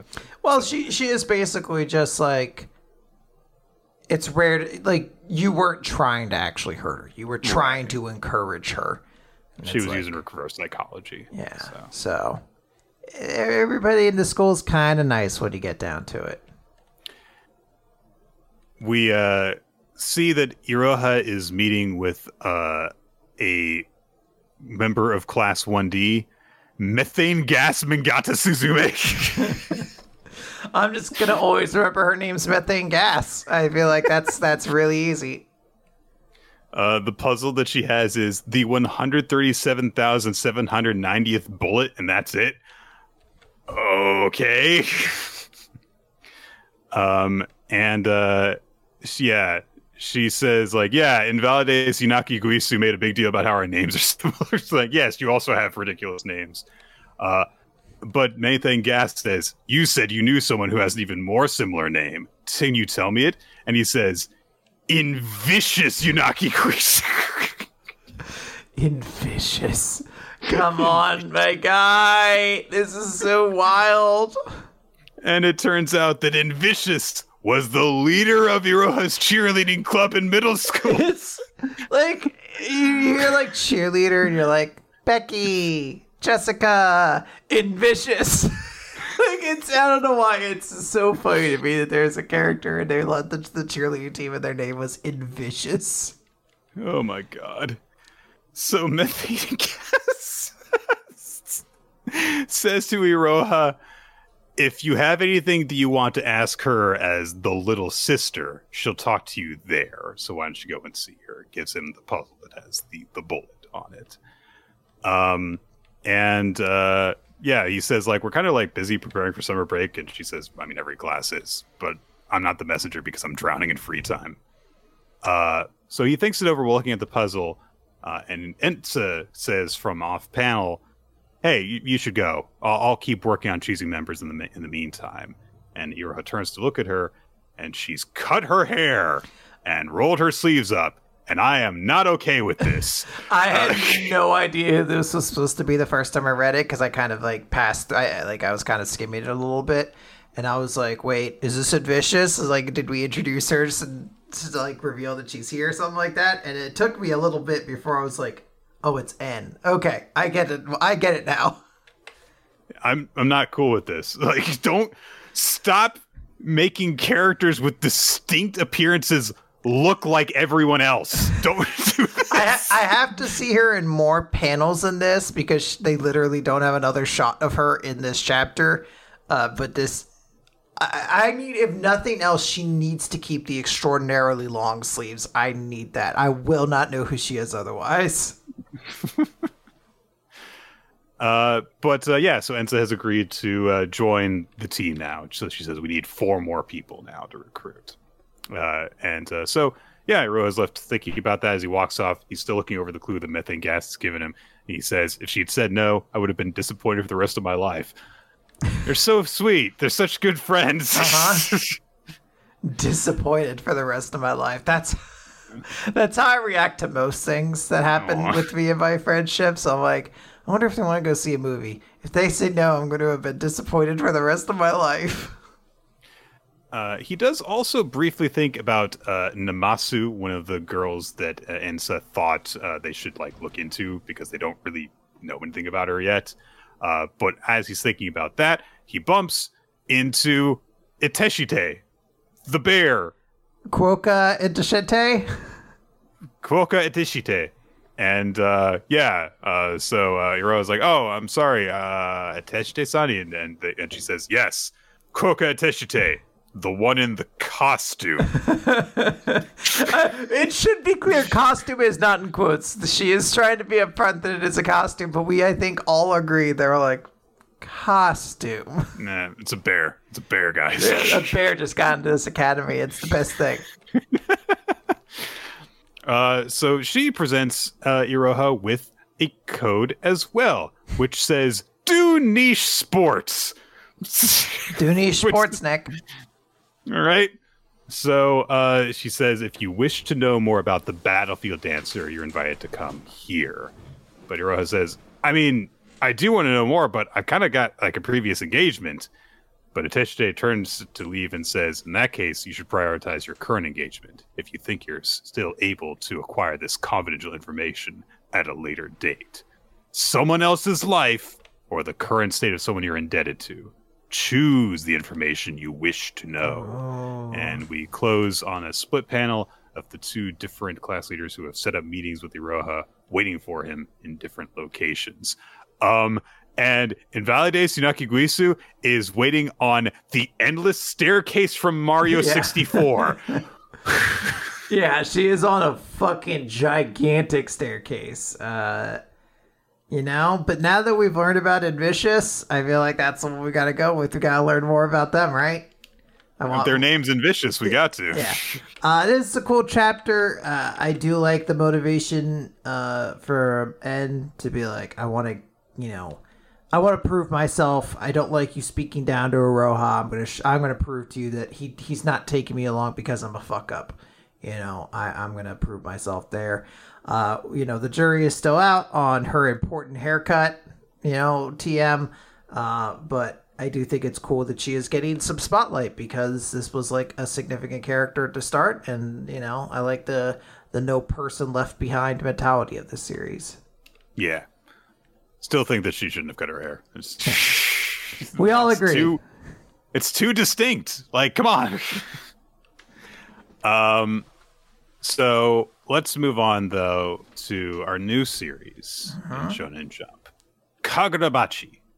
Uh, so we it's an oddly structured chapter because it's very direct in its timeline. And a lot of times with this kind of setup, things aren't given to us in this manner. Uh, so first off, we just get like, you know, hey, world establishing stuff, uh, forging of katanas. Uh, there's, you know, there is a forging technique called tanren, which is used in making Japanese swords. Tamahagane, steel made from iron sand, is hammered and folded and hammered again, and a lump of steel is turned into a beautiful, strong katana. And we flash forward in our color two page spread to someone using a katana to cut through a bunch of yakuza. Um, and then we go back to see a father and son. Uh, the son is looks to be a teenager throughout this. His name is Chihiro, and his the father uh, is Kunishige Rokuhira, who is the most famous swordsmith in the land. And we see them, you know, forging stuff. We see that uh, that Kunishige is very serious whenever he is forging stuff, and then we see a bunch of stuff in their home life and see that when it doesn't come to forging swords, he is a goofy weirdo. Yeah, it's Uh, so funny, Nick. He's just a silly little guy. he randomly uh gets goldfish. uh Just randomly gets Uh-huh. He's some goldfish. silly little guy getting goldfish. Silly little Uh, man. thinks that he can talk to them. Uh and uh yep. Chihiro kind of has to like take care of them because his dad's too weird around home. It keeps on making weird faces whenever uh, Chihiro points out obvious stuff to him.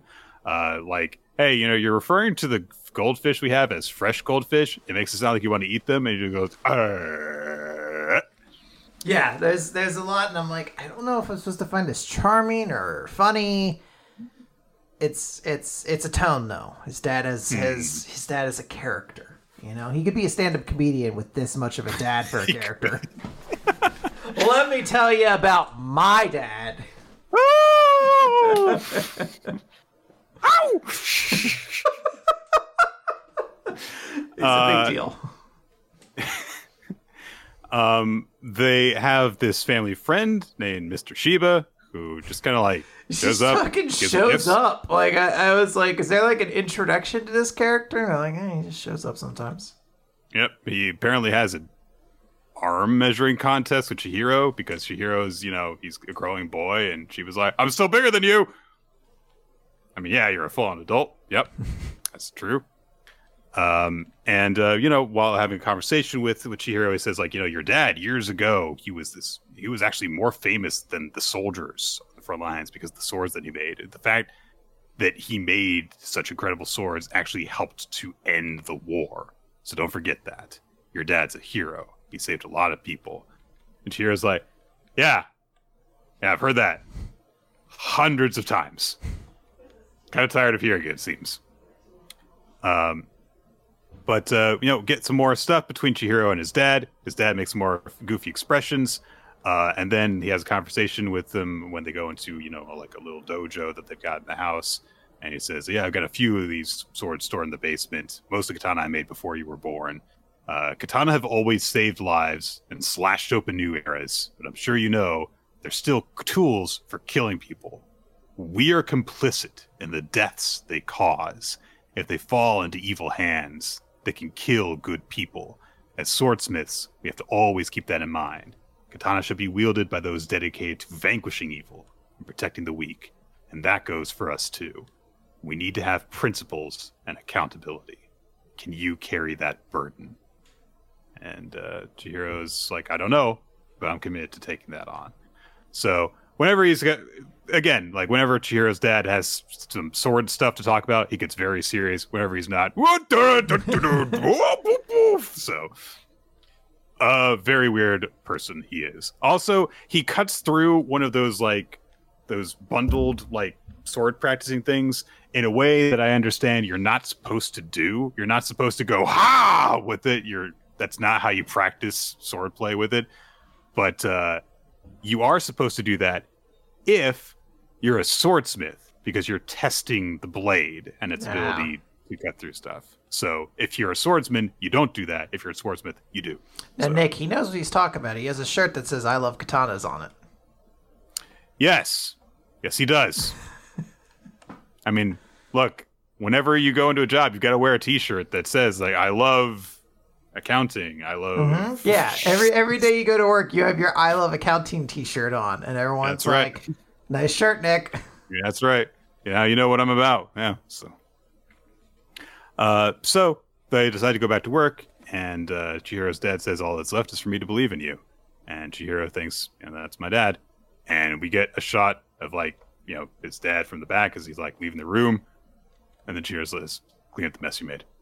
Ah, ba, ba, da. and on a goofy note, this is the last time that we ever saw him alive, or something like that. uh, it's very quickly established that he's almost certainly dead uh, because there are a lot of references to oh the last katana he ever made and that kind of thing going forward. It's never directly stated oh he's dead but it's definitely implied uh, from this point forward. We flash forward to uh, just over three years later uh, some asshole yakuza are cutting up people who uh, stood up to them uh, who were you know, like passing out flyers, trying to get people to rise up against the criminals that control their town. And so, you know, a bunch of them like take up swords and start fucking killing them. And one of them is beating up one of the guys who was kind of the leader, and uh, they're, they're and he says like, "Yeah, you guys, this was a peaceful place- before you came along." And uh, so the leader of the group, who's got mutton chops, uh, says, "Do you know who's backing us?" He's like, "Yeah, sorcerer. So what?" Uh, let me at that sorcerer. And uh, a dude in a hat, apparently said sorcerer, starts to cast magic and uh, says, I think your bravery is often rooted in ignorance. Have you ever seen sorcery? Look, I made a little tree. It's a spiky didn't even tree. I didn't even have to bite you to turn this tree on Yeah. you. Ah. I have given you the gift of the pain tree. Ooh. Uh, also, it'll go away soon. Also, I'm setting this thing on fire. Also, goodbye. it's a little bit inconsistent with how he's behaving. Like, is, are you trying to scare him? Are you gonna kill him? What are you doing? What are you doing? I mean, he leaves. He does. Cut the- onto. Cut onto a train. Chihiro and Mr. Shiba are riding on the train together. Uh, Chihiro's got a katana with him, and uh, they, you know, just kind of like talk about stuff. Uh, Shiba refers to a scar that uh, Chihiro has on his cheek and says, "You know, you could get that removed, right? It stands out. Why don't you do something about it?" And he says, "Yeah, every day when I look in the mirror, I see this scar, and I remember that day. So every day I start the morning with fresh hatred." Okay, All so right. uh, they get off the train, go into town. They're kind of like going over, like, yeah, the city's ruled by the Yakuza here. Uh, and uh, Chihiro says, Do you think that the Yakuza are connected to them? And Shiba says, I can't be sure, but it's the only lead that we've got. So what do we do now? Chihiro says, Let's go check out the Yakuza, see if they're reasonable men. And then they see that, like, the Yakuza have strung up a whole bunch of dead people that they've killed off of a bridge. Uh, Nick, they used katanas for evil. oh no, he used katanas for that. And so Chihiro gets mad. Uh, we cut over to the Yakuza compound where a bunch of guys are hanging out going, ah, ha, ha, ha, ha. Uh, Shiba is throw, throws a knife, kills one of the dudes. Chihiro gets between a bunch of them, and we just start getting fucking slicey, slicey, dicey action. Uh, Uh-huh. Things ramp up, get very bloody very quickly. Uh, Chihiro bursts into the compound, cuts down a guy, cuts off some some guy's arms. Yeah, the is- uh, a, ba- a battle for honor or without honor, humanity starts playing. very much that. So, uh, so, the mutton chops dude uh is like, "What do you want?" Uh, and Shiba, for no real reason, is like sitting on one of the guards outside, and he says, "Hey, you know that kid's the son of Kunishige Rokuhira. You've heard of him, right? The master swordsmith, famous for his special technique nobody else can do." Uh, and uh, Chihiro, meanwhile, is inside and he says, I can't allow slime like you to wield a katana. Uh, so a bunch of them rush towards him. Chihiro goes to draw his blade, and as he does so, we get the continuation of Shiba's explanation of the specialty that Kunishige did. The katana he made were enchanted blades with special powers. And Chihiro, as he draws his sword, declares Enten. And spectral giant forms of the goldfish that were in the bowl uh, in his past are summoned from it as he starts to mow down people and he just swings the sword once and just bisects like everyone uh, in the warehouse. Uh, blood, blood, blood flying everywhere, cutting through bodies. And uh, yeah, all the Yakuza are dead. That kid's still alive, the one that they took prisoner, but he is for sure traumatized now. well, Uh, Nick, did the tree go away? They said it would go away in time. yep, it's gone. Hey, it went away with time. It's cool. Oh wow, that sorcerer was true to his word. What a good guy. Yeah, it seems cool. uh, Chihiro uh, has left just the mutton chops guy alive, and he says, "Tell us what you know about the Hishaku." He's like, "What are you talking about? The group of sorcerers backing you. I'm sure if you want to play dumb, that's fine. I'm sure your men are already waiting for you in hell." And Mutton Chops says, "Oh, the Shaku, those guys are monsters. You want to pick a fight with monsters like that? You're insane." And Chihiro says, Do I seem sane to you? Oh! yeah, he's like, damn, you roasted me good, man. Shit, are you like- Wendy's? Because I just got roasted. I feel like talking about this chapter has made has lowered my opinion of it drastically. uh, before we started talking about this, I actually thought that was that this was pretty good. I don't know if I'm into the plot of this at all, but once we get into the actual action scene, it's like crisp. You can tell what's going on very easily. Uh, it's eye catching and very unashamedly gory. Uh, so it's at least executed well. Uh, I do think the visuals as well for a lot of just like the drawing of the katana when the fish come out is cool. This is very straightforward, just revenge katana film stuff uh, thus far. But it is serviceable, and if it's going to generate a bunch of good action scenes, then it's enough, I think. Yeah. Uh, I think there's a meme going around on it right now that's like, you know, giving it kind of like the Morbius treatment. Like everyone's like, Urabachi is number one forever. It's old, it's old, so it's outsold everything. Uh, I don't know if I have. I mean, the Morbius joke was that Morbius sucked ass. So I don't Right, know if, terrible. If, if going into it, uh, in that regard is the same way. There's certainly worse uh, chapter ones out there. I will say that for a very large part of uh, a part of reading this chapter, though, I was like, oh, this is going to be the series I forget about.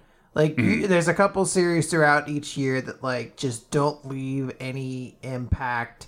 Uh, the premise isn't particularly interesting. The characters just don't have anything that stands out. And you know, two years, three years, five years down the line, you look at it and you're like, you know, what was Naru? Like, what was you know, Aliens area? Like, what, what were these things? It just like just didn't leave much of an impact. Uh, and I felt like that's what this is. I still think it probably will end up being that. But I will say the moment when he's like, "Our swords have sorcery, and here's mine," and he summons the goldfish, I was like, "All right, maybe there's something here," because that moment was cool, and I was able to get behind it. So I'm hoping that maybe it's just gonna take me a little bit of time to like figure this series out. Uh, but as of right now, I, I still was not super impressed by it. Uh, it's fine. It's it's very fine. Guardian of the Witch. That's another one, right? What happened in that, Nick? Uh, the which one? Sorry. Guardian of the Witch. Right. that was immortalized in me because I just remember that later chapter where he's flying around with the two of them. Like, mm. I think it was chapter two. no, no, it was late in the series Oh, when he starts like Okay. flying around with them like perfectly horizontal. Um. Yeah. Now, Nick, let's move from one new series to another. what are you talking about?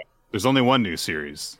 well, uh, there's. I mean, it's not brand new, but it's only No, chapter two. This is the only series that's come out in this latest run of Jump series. I don't know what you're Oh, talking Nick, about. I, I'm ashamed to tell you that is actually factually not true.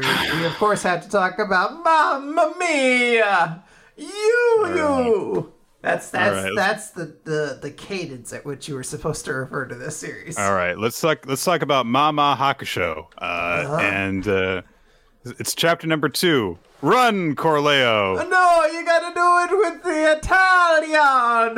Run, Corleo, run! The spaghetti's getting cold. What you can't see is that the lion in the background has a mane made of spaghetti. Uh-huh. Somewhere out there, there's one person from Italy. It's like, oh, we do not want to talk like this. Oh, I will never listen to you on a podcast again. I dropped my kazoo in anger. God, I'm just looking at this first page and I'm angry. We're reintroduced to our two main characters, Corleo and Mamama. Corleo, we are reminded, was resuscitated from near death by the alternate hero, Evan's sigil sorcery. He is 18 years old, height 172 centimeters, hobby napping, never dated before. Yeah. All critical information. Bitches, none. Demon Lord Mamama took in and raised Corleo 18 years ago when he was two months old. Age 38. Height 146 centimeters. Hobby napping. Has dated before. Oh, they're like best friends. They both love napping. These are the most boring people on the planet. They both. What are their hobbies? Napping and nothing else. Nick, how can you say that? She's dated before. Who?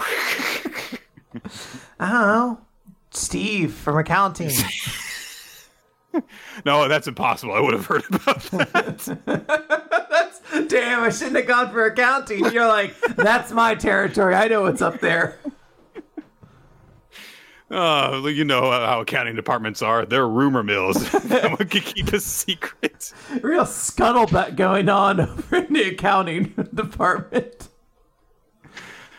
Uh, so Mamama is handing Corleo a piece of paper, and uh, he says, "What's this?" And she says, "You come to that address at seven tonight because I gotta tell you something." Why can't she say it now? Corleo asks that, and she says, "That attitude is a turnoff for girls." And I should know. I've dated before. Yeah. Not I am one. I have dated before. Uh, so it's uh, it's been three days since the whole thing involving Evan. Uh, he was, was told that he's a hero, but he still doesn't feel like a hero. Uh, he is walking down the street, kind of haunted by memories of Evan and being told like you're without a doubt a hero, and he's like, oh. Is it okay though if I think of myself as a hero? Hey, that demon kid that he protected in the first chapter stops him, comes up to him and says, I want to thank you for your help. I'm glad you're the hero. And Corleo, I kid you not, runs away from him. No, he runs with excitement. Yeah, and he looks like a dork. Look, look at the way he's running. Nick, neither of us have a ground to stand on. We both run like weirdos. I've seen us run. I don't run like that. that is true. Although it is at least we are at least told in the narration that he was tripping over himself all the way like a kid running on his birthday, uh, which okay. So runs to meet Mama uh, and is out of breath when he gets there. Our hero, uh, and he has been told to come to the memorial cemetery where heroes lie, and uh, he's specifically brought to the previous hero's grave site. And Mama Ma says there's two things I need to tell you. The act of protecting comes with its fair share of self sacrifice. I was the demon lord, but weak. If the hero army had really wanted to kill me back then, I'd be long dead. But hello, hello, hello, hello, hello, hello was an extreme pacifist, a virtuous man who would forego his own safety to protect others. He traded his life to usher in at the end of the war. And what about you? I see the traces of hello, hello, hello, hello, hello, Heidi, howdy, hey in you. Uh, and we get a flashback from Mama Ma's perspective to when hello, hey, hey, hey, hey, Nani Nani was talking to her and said, Why are you insisting on stopping me? And Mama Ma said, Don't make me say it. You're being mean. Oh, did she have a crush on him? Le gasp. Uh, and he says, I want the next year to live a peaceful life. Never again should a life be unjustly taken. If my life can make that happen, then it feels a small price to pay. I'm glad to be the hero. And Mama Ma says in the present, I don't want you to get hurt. So don't go overboard when you're being brave. Run when you should. Be a be a bitch. Don't don't don't. Yeah. So uh Corleo looks at her, thinks about the time that, you know, she was crying with relief when he was brought back to life and is like, okay. Uh then he um does like kind of the sign of the cross but not only is it different from the actual sign of the cross, but also he does it wrong. Uh, so, so Mama Ma points that out to him, and uh, he mutters to himself, "You crying?" She says, "Shut up." So Corleo says, "Well, hey, earlier a demon kid thanked me, and I always thought that nothing good ever came from being born the hero. But today was the first time I felt different. I felt glad to be the hero. It's a weird place to have this this part. Like this happened last chapter. Anyway, mm-hmm. so he apologizes for saying that he wished that he that he hadn't been born. Uh, and then he goes to walk away, like he tries to get away from all of his weird, awkward conversations. And uh, she says, "No, wait. I had two things to tell you. The second is the meat of the matter. The other thing is, oh, and everything gets all topsy turvy, woo, upside down, the eclipse happening. Oh, a monster's over there. Uh, turns out Evan said to her, like, yeah, I think that there's gonna that now that I've given Corleo some of my powers, that there's gonna be like mon- uh, abnormalities showing up. Good luck with that. Goodbye. A monster attacks and weird stuff starts happening with eye monsters and stuff. And uh, uh, Mama Ma tells uh, Corleo that he needs to run away uh, and there's like an image of Corleo being ripped apart, but that doesn't that doesn't actually happen. Mama tells him to run away. The weird monster thing attacks Mama, rips her arm off, and Corleo goes to punch it and punches it. There's the there's a boom mark. effect. Yeah, he punches it. He punches it, uh, and uh, the thing sees the sigil of the hero on his hand. So last week, I was a little bit immediately on his phone. Last week, I was a little bit more positive on this series than you are.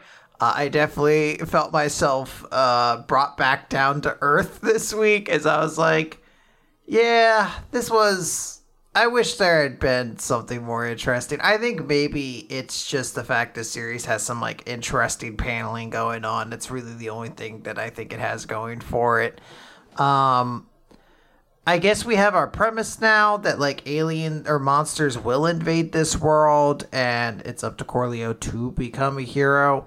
Um, I think there's like a weird level though of like all this feels kind of strange. Like our initial premise is like this is a world without peace. What does a hero mean in that?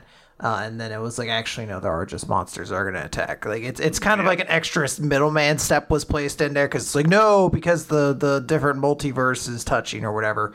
Um, but yeah, I just didn't really vibe with this chapter nearly as much. Like again, there are there are still some cool panels. Um, I do think it's innovative with the way it structures itself, but it's just not particularly edgy. Like next chapter is a real make it or break it. Like next chapter has to fucking rule, uh, and I am not sure I have that same optimism that it will anymore. Yeah, um, I have no interest in these people or what they're trying to do. I actually am there with you in terms of like if less were happening in this series, it would somehow be more interesting because taking the tack of hey, we've got this cycle of war between people and now there is a time of peace. So how do these people find meaning in that? Oh a new conflict comes along. That's not how you answer that question now. Uh it's it's putting it on the back burner uh, and that's annoying to me. Um, but in the meantime like somehow Corleo is the most boring protagonist in Shonen Jump right now, which is a weighted fucking statement. I feel he's got a lot of stiff competition. Uh, and I just am not interested in anything happening right now. Yeah, I, I will fully read the next chapter. I am still like like I I'm much further along. I was trying to stay open my last time, and I feel like my mind is very much shutting itself off to this. And I'm going to try to be fair until we at least get through the first three chapters. But I'm not not happy. yeah. No, I completely get that. Uh, I know it does make Let's you talk happy. about a quality series. yeah, I know it always makes you happy to talk about though, Nick. Nue's Exorcist. It's chapter 18, Nue and Shiroha. Uh, so this is an odd place to begin this chapter, but uh, our friend Suo is uh, being answering questions about the barbecue that happened during the this training arc. That felt feels like forever ago, but I know it was like two days ago at this point for them. Um, and doesn't really even have anything really going on. Like her superior dismisses her and is like, "Okay, yeah, go go back to your occult club and stuff." And she says, "Okay," uh, but she thinks to herself, like, "How long am I going to have to keep on doing reports on the spirits at North High and everything. Security is all set up there. It doesn't feel like there's any need for me to do this. Of course, she doesn't know all the shit that's going on with Shiroha's family. Speaking of which, she comes across Master Moro, the guy that we met at the end of the last chapter, who is apparently going to have to go and try and kill Shiroha, who is his past student. And we find out they're like, yeah, he's a fucking, like, exorcist. He's got a nice reputation there, and she's familiar with him, and calls him by name and stuff. And, uh, she he's apparently really nice and humble while he's you know out and about here, and she's very friendly with him. Uh, and she like says like, "Oh yeah, your pupil, Mister Urana, is a vice captain now and stuff." And he's like, "Well, he's not my pupil anymore." Yeah, so, um, but he says, "You know, actually, I need to talk to you about something. It's about your school." Uh, and we see that he gets some information from her. We don't get exactly what that is, but they say goodbye to each other. And Suo just thinks like, oh, you know, he's, he always looks so tired. He he's probably just asking like work related questions. Wonder what the heck he's working on though that requires someone at his level though. Uh, then we cut to the school where, of course, Hoshina and uh, Gakuro are living uh, because uh, Nue is trying to protect her from uh, Shiroha's family. Uh, Shiroha looks, wakes up first, looks down, sees that Gakuro is still holding her hand after you know she asked him to do that, and uh, like, all right, I gotta go. Uh, where's my school uniform? gotta go. Um, so uh, she runs into Nue in the hallway, who says like, "Hey, you, you going for a walk? You should go. You should go in for a bath after you're done. Water's nice and hot." Uh, and uh, she says, "Where's my school uniform? It's drying. Go take a bath." Go take a bath. Take a bath, Shiroha. like Oh, slowly a gun moving into frame. A bath would sound lovely right about now. Oh, hey, look, Shiroha's going to take a bath. Yeah. Uh, I've heard a great many jokes about this. I think Lost Thief had a great one. He's like, we used to have standards in this country for fan service. We, we, we used to hold ourselves to something. Um, it's this is such a nothing thing, but I'm like, all right, fine. They actually have an active, protracted conversation, so I'm I'm fine with the stupid bath scene. It's very weird because yes, that does happen. Before that, we do just get a full-on cheesecake shot because Yeah. it's just a shot of Shiroha's butt, fully naked, and it's weird because I don't know if what the last time was that I last saw a cheesecake scene so gratuitous and shameless, and yet so unsexy. I don't know when's last time Hero did something. it's anatomical. It's weird. I, I'm not going to sit here and really grade too much of the art of it, but yes, this this is definitely not something where I was like, oh, the kid, the, the, the people are going to be going wild for this. I'm like, whatever. Anyway, Shiroha gets in the bath, takes a soak. Nue is next to her. Wow, who could have seen this coming? Whoa! Look, there's someone I want to talk with you, Shiroha, and I needed to, you to go into the bath for me to talk with you about it because there was no way that we were going to have a conversation otherwise. So I'm glad that I in person told you to go in the bath so we could talk about this. Um, but yeah, so Nue says like you were trying to leave when I saw you. Yes. Yeah. Look, uh, that's not going to work. I've erected a powerful barrier around the building that you can't break. And she says, "Please bring it down." No, you try to make me. no. So Shiroha says, like, look, I'm kind of lost here. I don't want to cause any more trouble to to Yajima and to the others. If I stay here, people are going to come after me. There's going to be trouble. If I go home, they'll send a new person to come after you too. So I was going to try and persuade them to stop when I went back, which now that I think about it would probably been meaningless. So now I'm just lost. I don't know what to do. And I don't know what to do that won't cause more trouble for you and for Yajima. My family's just going to keep on coming after you. And she said, you know, goes over like they're ruthless, they're, they, they never give up. I don't believe I can do anything about this. And so Nue's like, yeah, well, thanks for confiding in me. You're a kind person, Shiroha. And don't worry, Keikaku, all according to Keikaku, we're good.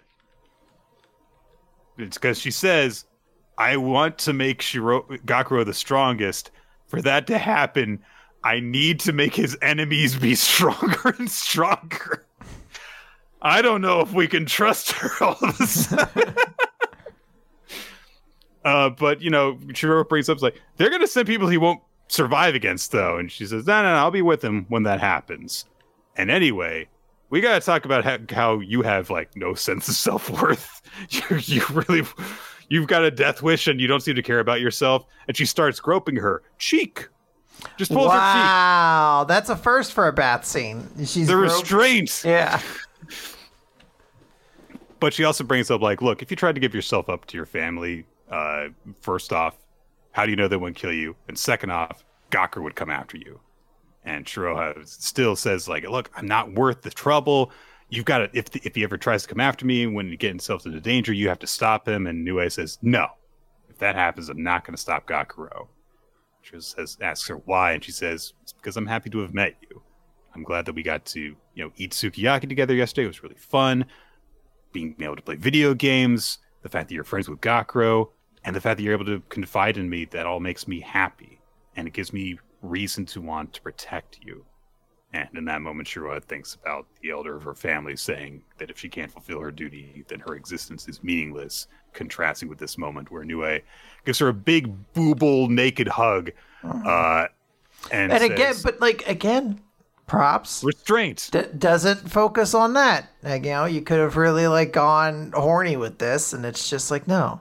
Sometimes people are nude in a bath. Get over it. That's yep. And she says, "The fact that you're here makes me really, really happy. That's why I won't let you go back ever." Which if her life literally weren't in danger, would also be very creepy. It's like, I'll never let you leave. uh,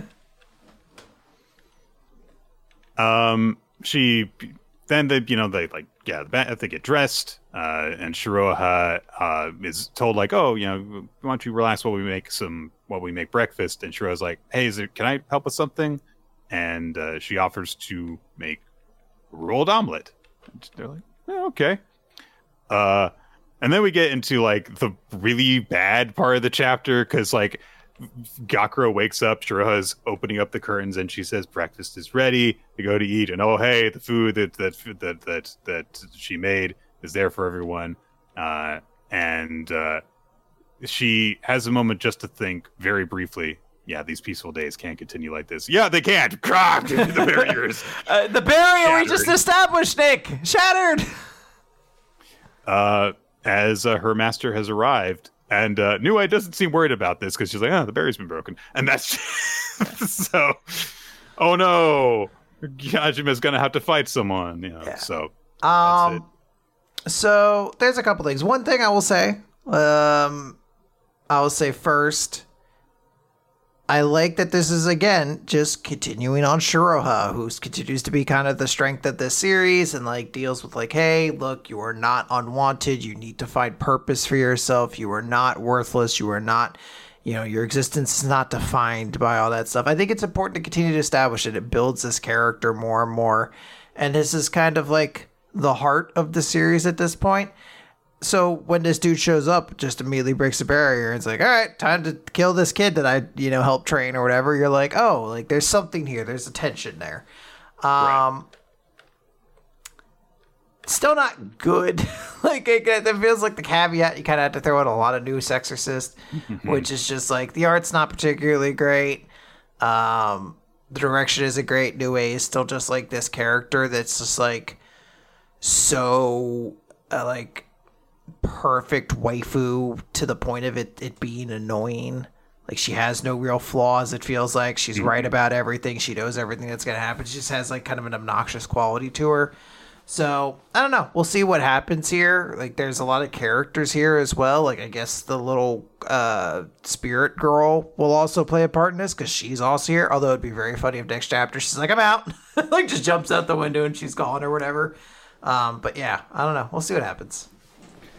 Um, yeah, this was probably overall like the second best chapter of this series thus far, and it rises to the level of okay.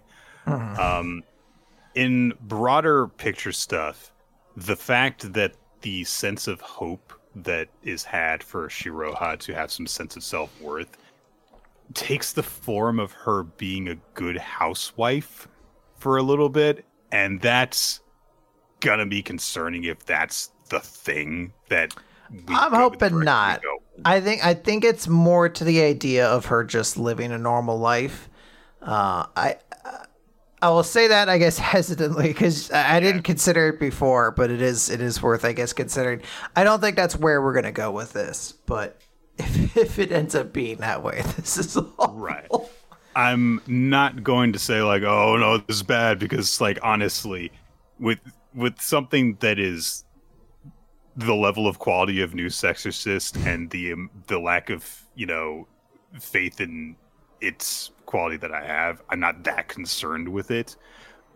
And anyway, this could just be like you know just a thing, an isolated thing but yeah, if that is like the direction that we pursue, it is going to be kind of upsetting if like the one character that we've had an investment in the, the relationship with, if that's the way it concludes, it's going to be like, oh fuck.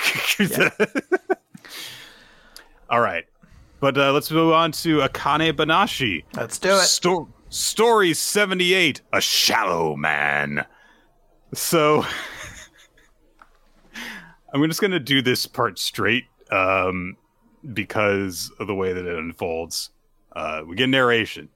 Sanmeitei, the source from which both the Ranseika and Kunjakute schools arose, along with Kashiwaya. This school has been one of the most foremost in Edo Rakugo since the Meiji era, boasting 43 apprentices total. This Sanmeitei member possesses the mighty, the highest Myoseki name inheritance in the Sanmeitei stable, the sixth Enso Sanmeitei. Kareishi says, "Stop! Stop, stop, say, to stop that. We get the context for this, which is that uh, the school that Koreshi is working with is having an event where they have to go over company history. And uh, so he says, Look, we can't do this. It, it's weird. You don't talk about this stuff. This isn't a manga. You don't have to make it sound dramatic. Wop, wop, wop. It's actually a manga. Uh, and uh, so, you know, there's a few people from this company that they're working with who says, like, okay, well, this is a big day. So, you know, maybe we should discuss this with Master Enso. And Koreshi says, look, my master left me in charge of everything aside from his actual performance. So, and hey, you're just having the Zenza just recite from the company history. Uh, and I don't think we should do that. And one of the people from the company says, no, no, we have to do that. Because while the company president desired Rakugo for the festivities, it's a commemoration of the company's history, a hundred year anniversary of the company. So we should touch on the story of the company. And Koreshi says, like, yeah, okay, but can we cut down the speeches? Because you want the crowd to pay attention. And this is going to cut into my performance time. And the woman that he's talking with says, yeah, we contracted Master Enso to perform Rakugo, not any of his apprentices. we kind of did this for the main attraction, not the opening act. Yeah. So Koreshi starts to protest, but he sees that she's just looking like very serious at him. And says, All right, that's all I have to say the other guy that they're meeting with says like okay yeah i think we're done uh, and but when they go off he talks to the other representative of the company and he says why'd you act like that why'd you put your foot down that way you don't usually talk like that minase and minase says yeah sorry truth is i actually know him we've known each other since kindergarten and he would play video games in class and then somehow in the test results he was always better than everyone else and he started doing Rakugo despite not even liking it. And he was a student champion multiple years in a row. And then he just would ace every job interview that he ever took. So we just get this, you know, montage of the two of them growing up and him always basically having it easy while she, you know, kind of like struggles and is always a little bit behind him. So she says like it's infuriating that he's just good at everything he does. Uh but she also thinks of a conversation that they had in the past where when he was prompted of like, oh, what go pros or Rakugoka? Nah, that'll never happen. So now she thinks like he just threw his career away on just a whim. He's a shallow man. And the only oh, way for Nick, to I get, man I get the title now. Yeah, the only way for Koreshi to stop being a shallow man is if he goes into one of the two blue vortexes. I was gonna say it's it's because uh, when they bite the people, they turn into trees. I, I, I get it now.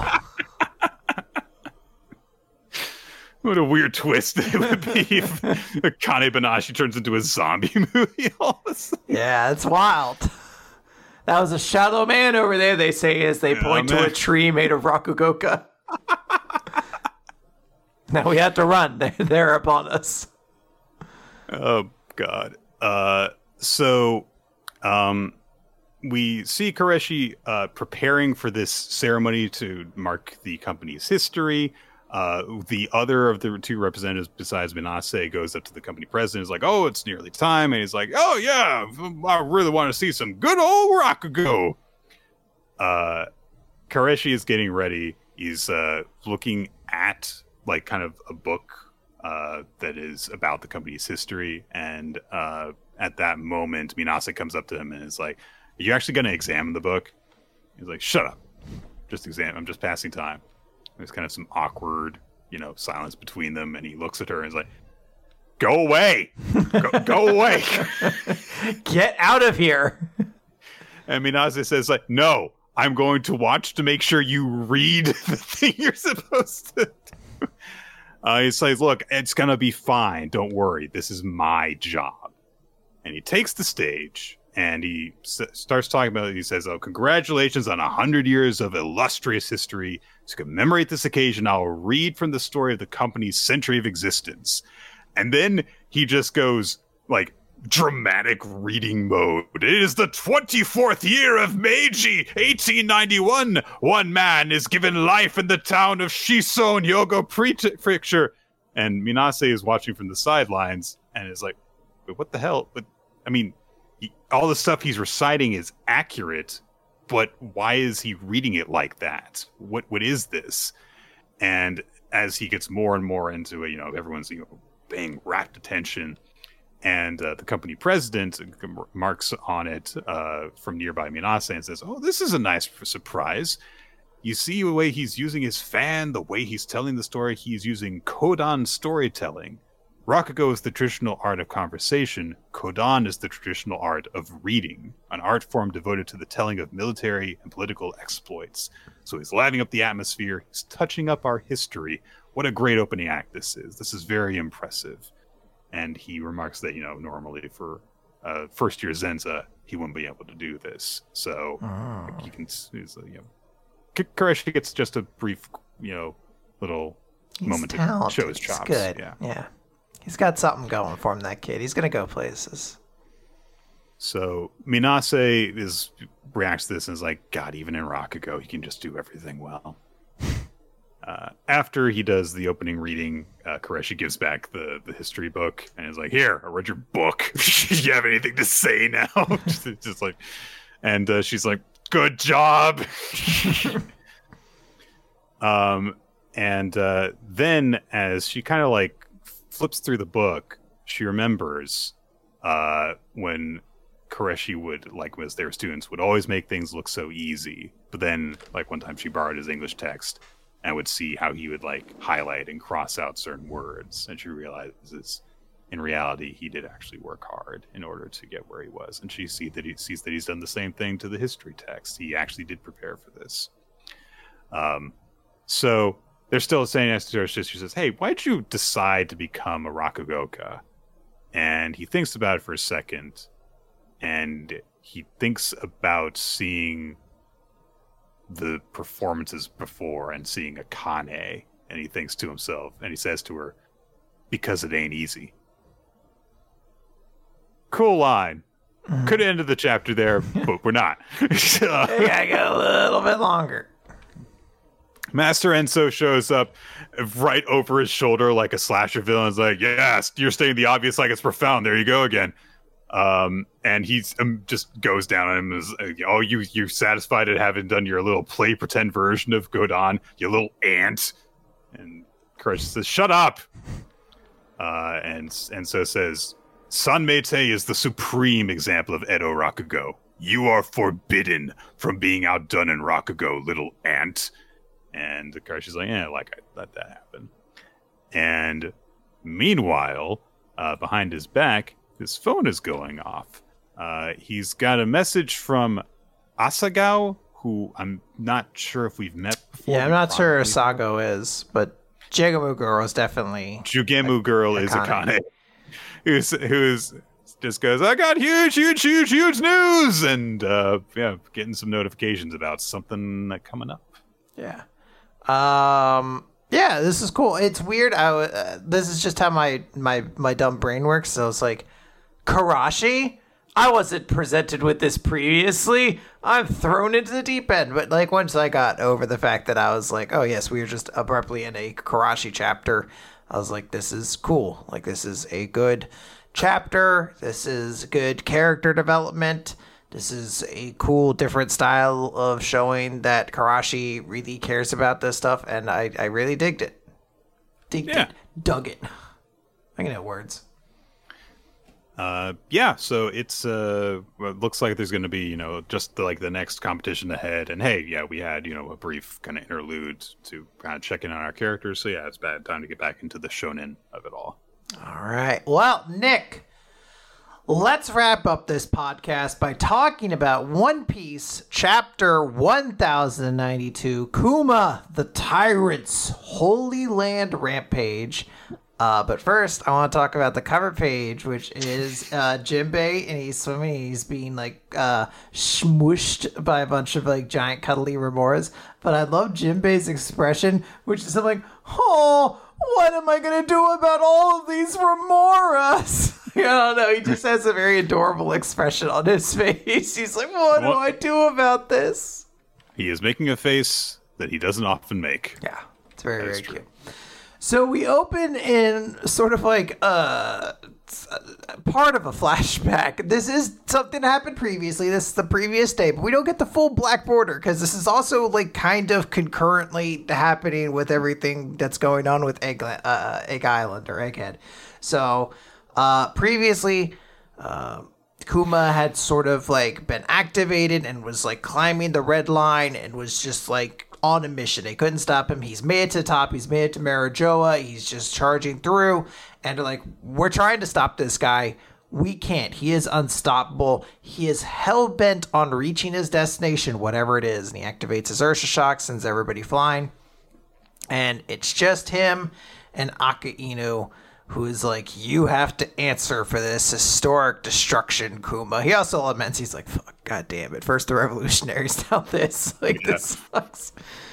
Um, before we get to that point, that we cut over to, or I should say we cut over, but um, what is his name? Saint Charles Missagard, I think is his name, or something like that. Saint right. Charles.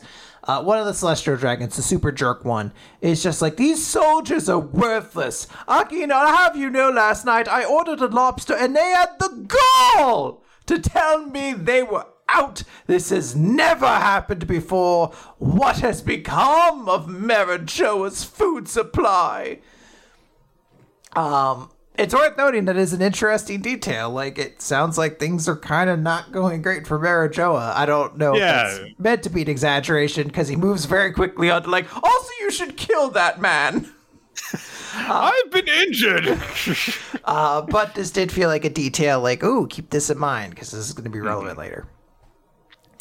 Uh, Akainu's like, listen, Kuma, if we can't control you, you have to die. I don't really know what's going on from you. I've been told that you gave up your free will a long time ago. And if you're no different than a dead man, then where do you think you're going? And he fires off an attack. He shoots like his fire fist move, basically. Kuma dodges it mostly, but it does still burn part of his head. Uh, and Kuma uh, notes like, "Ah, at least you bleed like a man." Uh, Kuma just starts running away, and he does like teleport poof himself away, but not before Akainu burns off one of his legs. We can see like a shot of his uh, foot just nasty. getting singed off. I guess I shouldn't say singed off. It could, I don't know. Characters in One Piece some have sometimes have weird reactions to things that seem like they should kill them or whatever. That is uh, true. People are noting that the the revolutionaries did attack the food supplies. Uh, Kuma's fine. He's got he's got he's got five feet. You just can't see them. Mm, he's like a spider. Um, in that moment, though, we then flash back a little bit to way back when. This is pre-time skip, Nick, mm-hmm. of when Blackbeard had captured Bonnie and had her chained up, and then left because Aka Inu showed up, and we never really knew how that scene ended. We still yeah. don't exactly know how it ended. Um, what we, happened after after Blackbeard left Bonnie chained up? Well, uh, he, she was still chained up later. uh, someone talked to her, and then I don't know. Um, so yeah, Aka Inu is like, yeah, bark all you want. Bakuma's mind's not going to return. He volunteered to be turned into this weapon, and Bonnie is crying, screaming, basically like, liar. He would never do that. He would never leave me behind. And that's the thought that that Aka Inu is kind of left with, where it's just like where would you go, Aki or uh, Kuma? A mere puppet with no mind or will left.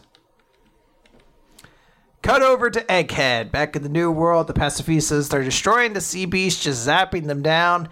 And then we cut up where Luffy is fighting with uh, Kizaru. They're having a big fight. It looks like Luffy's yeah. in Snakeman form because he's doing like yeah. all of his like pew, pew, pew, punches.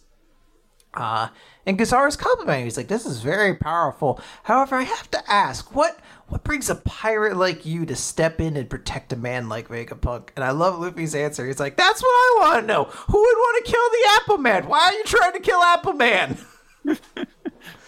um, Kizaru says, "I don't want to." And then sort of like shoots far off into the sky, very far, like so far. Egg like Egghead Island is kind of like clearly very far in the distance. He's still talking, I assume at this point to himself, unless we're just supposed to be under the impression the impression that Luffy can hear that far off.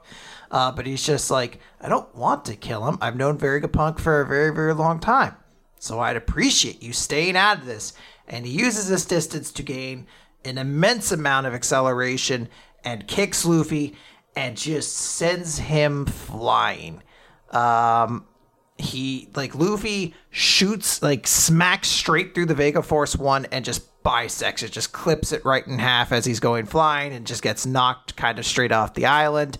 Uh, we get like a little flashback of Vegapunk proudly telling Kizaru about completing the Vega Force One, a giant robot, the dream of mankind. Um, everybody, or at least, or at least the boys in One Piece. yeah. Uh, everybody falls out of the Vegapunk, and Lilith is like, "We have to get out of here. This is going to explode," and it immediately does. It's like a car that turned over at uh in a Grand Theft Auto and starts smoking. You're like, ah, I'm gonna get out of this now. um, everyone's like, no, the robot of our dreams. uh, and they're like, well, shit. Straw Hat got knocked straight away.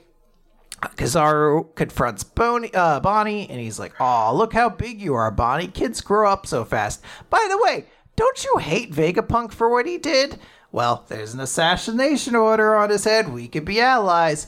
And she says, "Nope. My wrath has a new target. Situations change. She tries to use her age skewer on him. Uh, I don't know if picking up just like a random ass cable was the best idea. I guess she had to work with what she had. Uh, it seems like kind of an unstiff weapon to do it with. Uh, but Kizaru just kind of notes he's like, I'd rather not hurt my acquaintances. So he kicks Bonnie in the back of the head, sends her flying, and then shoots a laser beam at her to blow her up. like this feels like when you do D and like you you roll your attack you're like that's the damage you're like okay lethal or non-lethal and you're like non-lethal and then you describe the you're like i non-lethally fireball them basically. Uh, I, I assume she's fine but i do like It's like i don't really want to hurt you.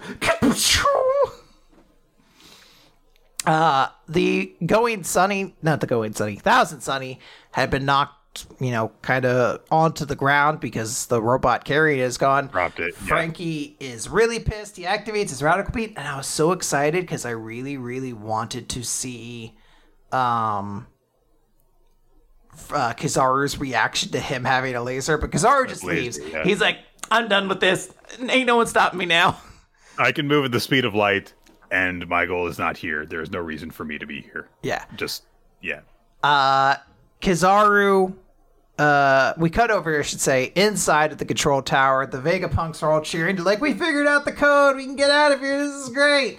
Um, and then Kizaru is just like, "So hey, I'm here now, and I also blew up your giant robot."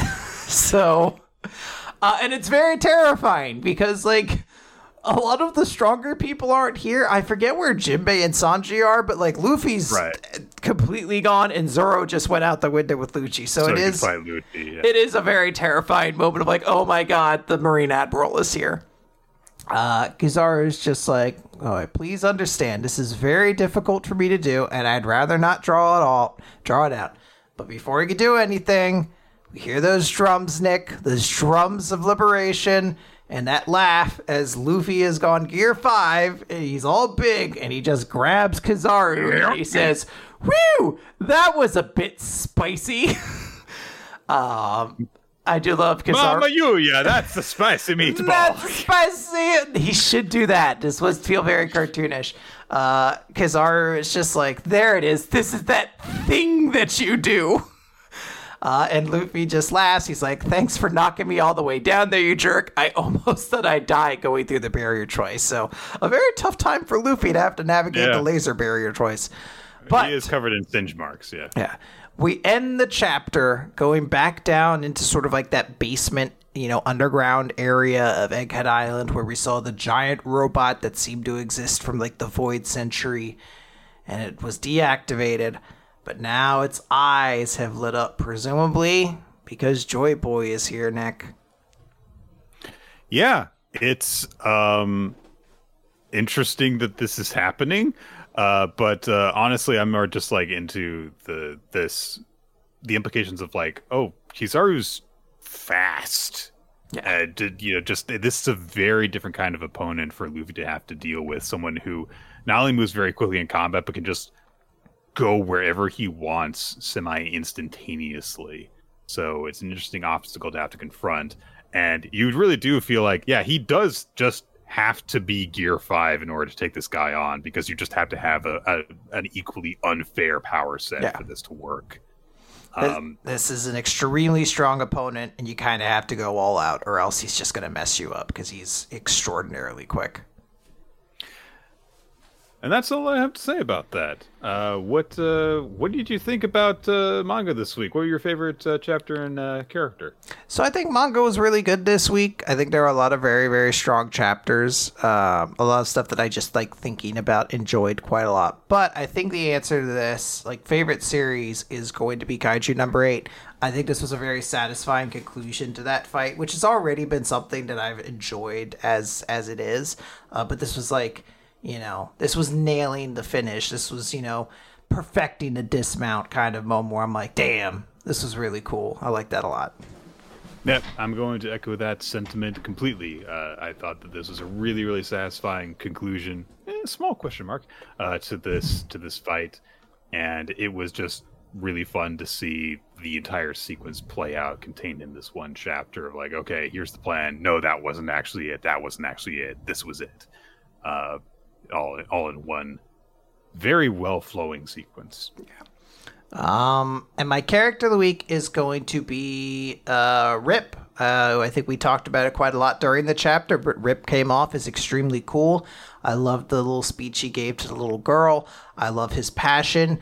Uh, honestly, I think he wins it just for being like, hey, uh, if there is a God and he's giving sick kids cancer and, and problems they have to beat in the hospital like this, I'm gonna fucking kill him because that's a fucking shitty God. I was like, hell yeah, that's a sentiment I strongly get behind.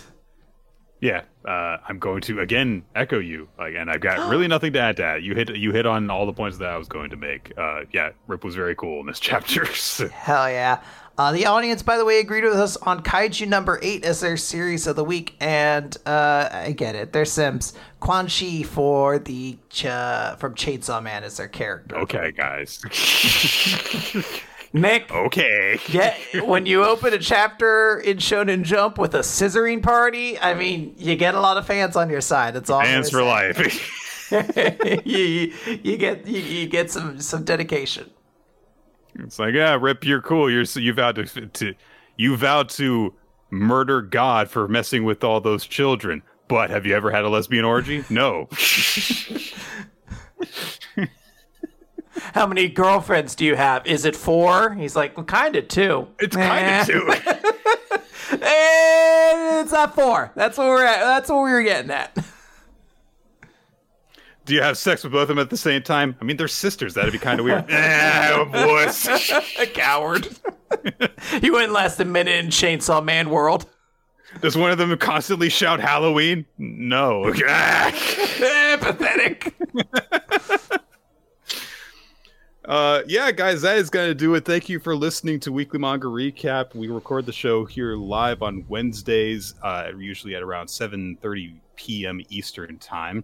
You can follow us uh, on social media, however that shakes out in terms of the constant changing realm that that is.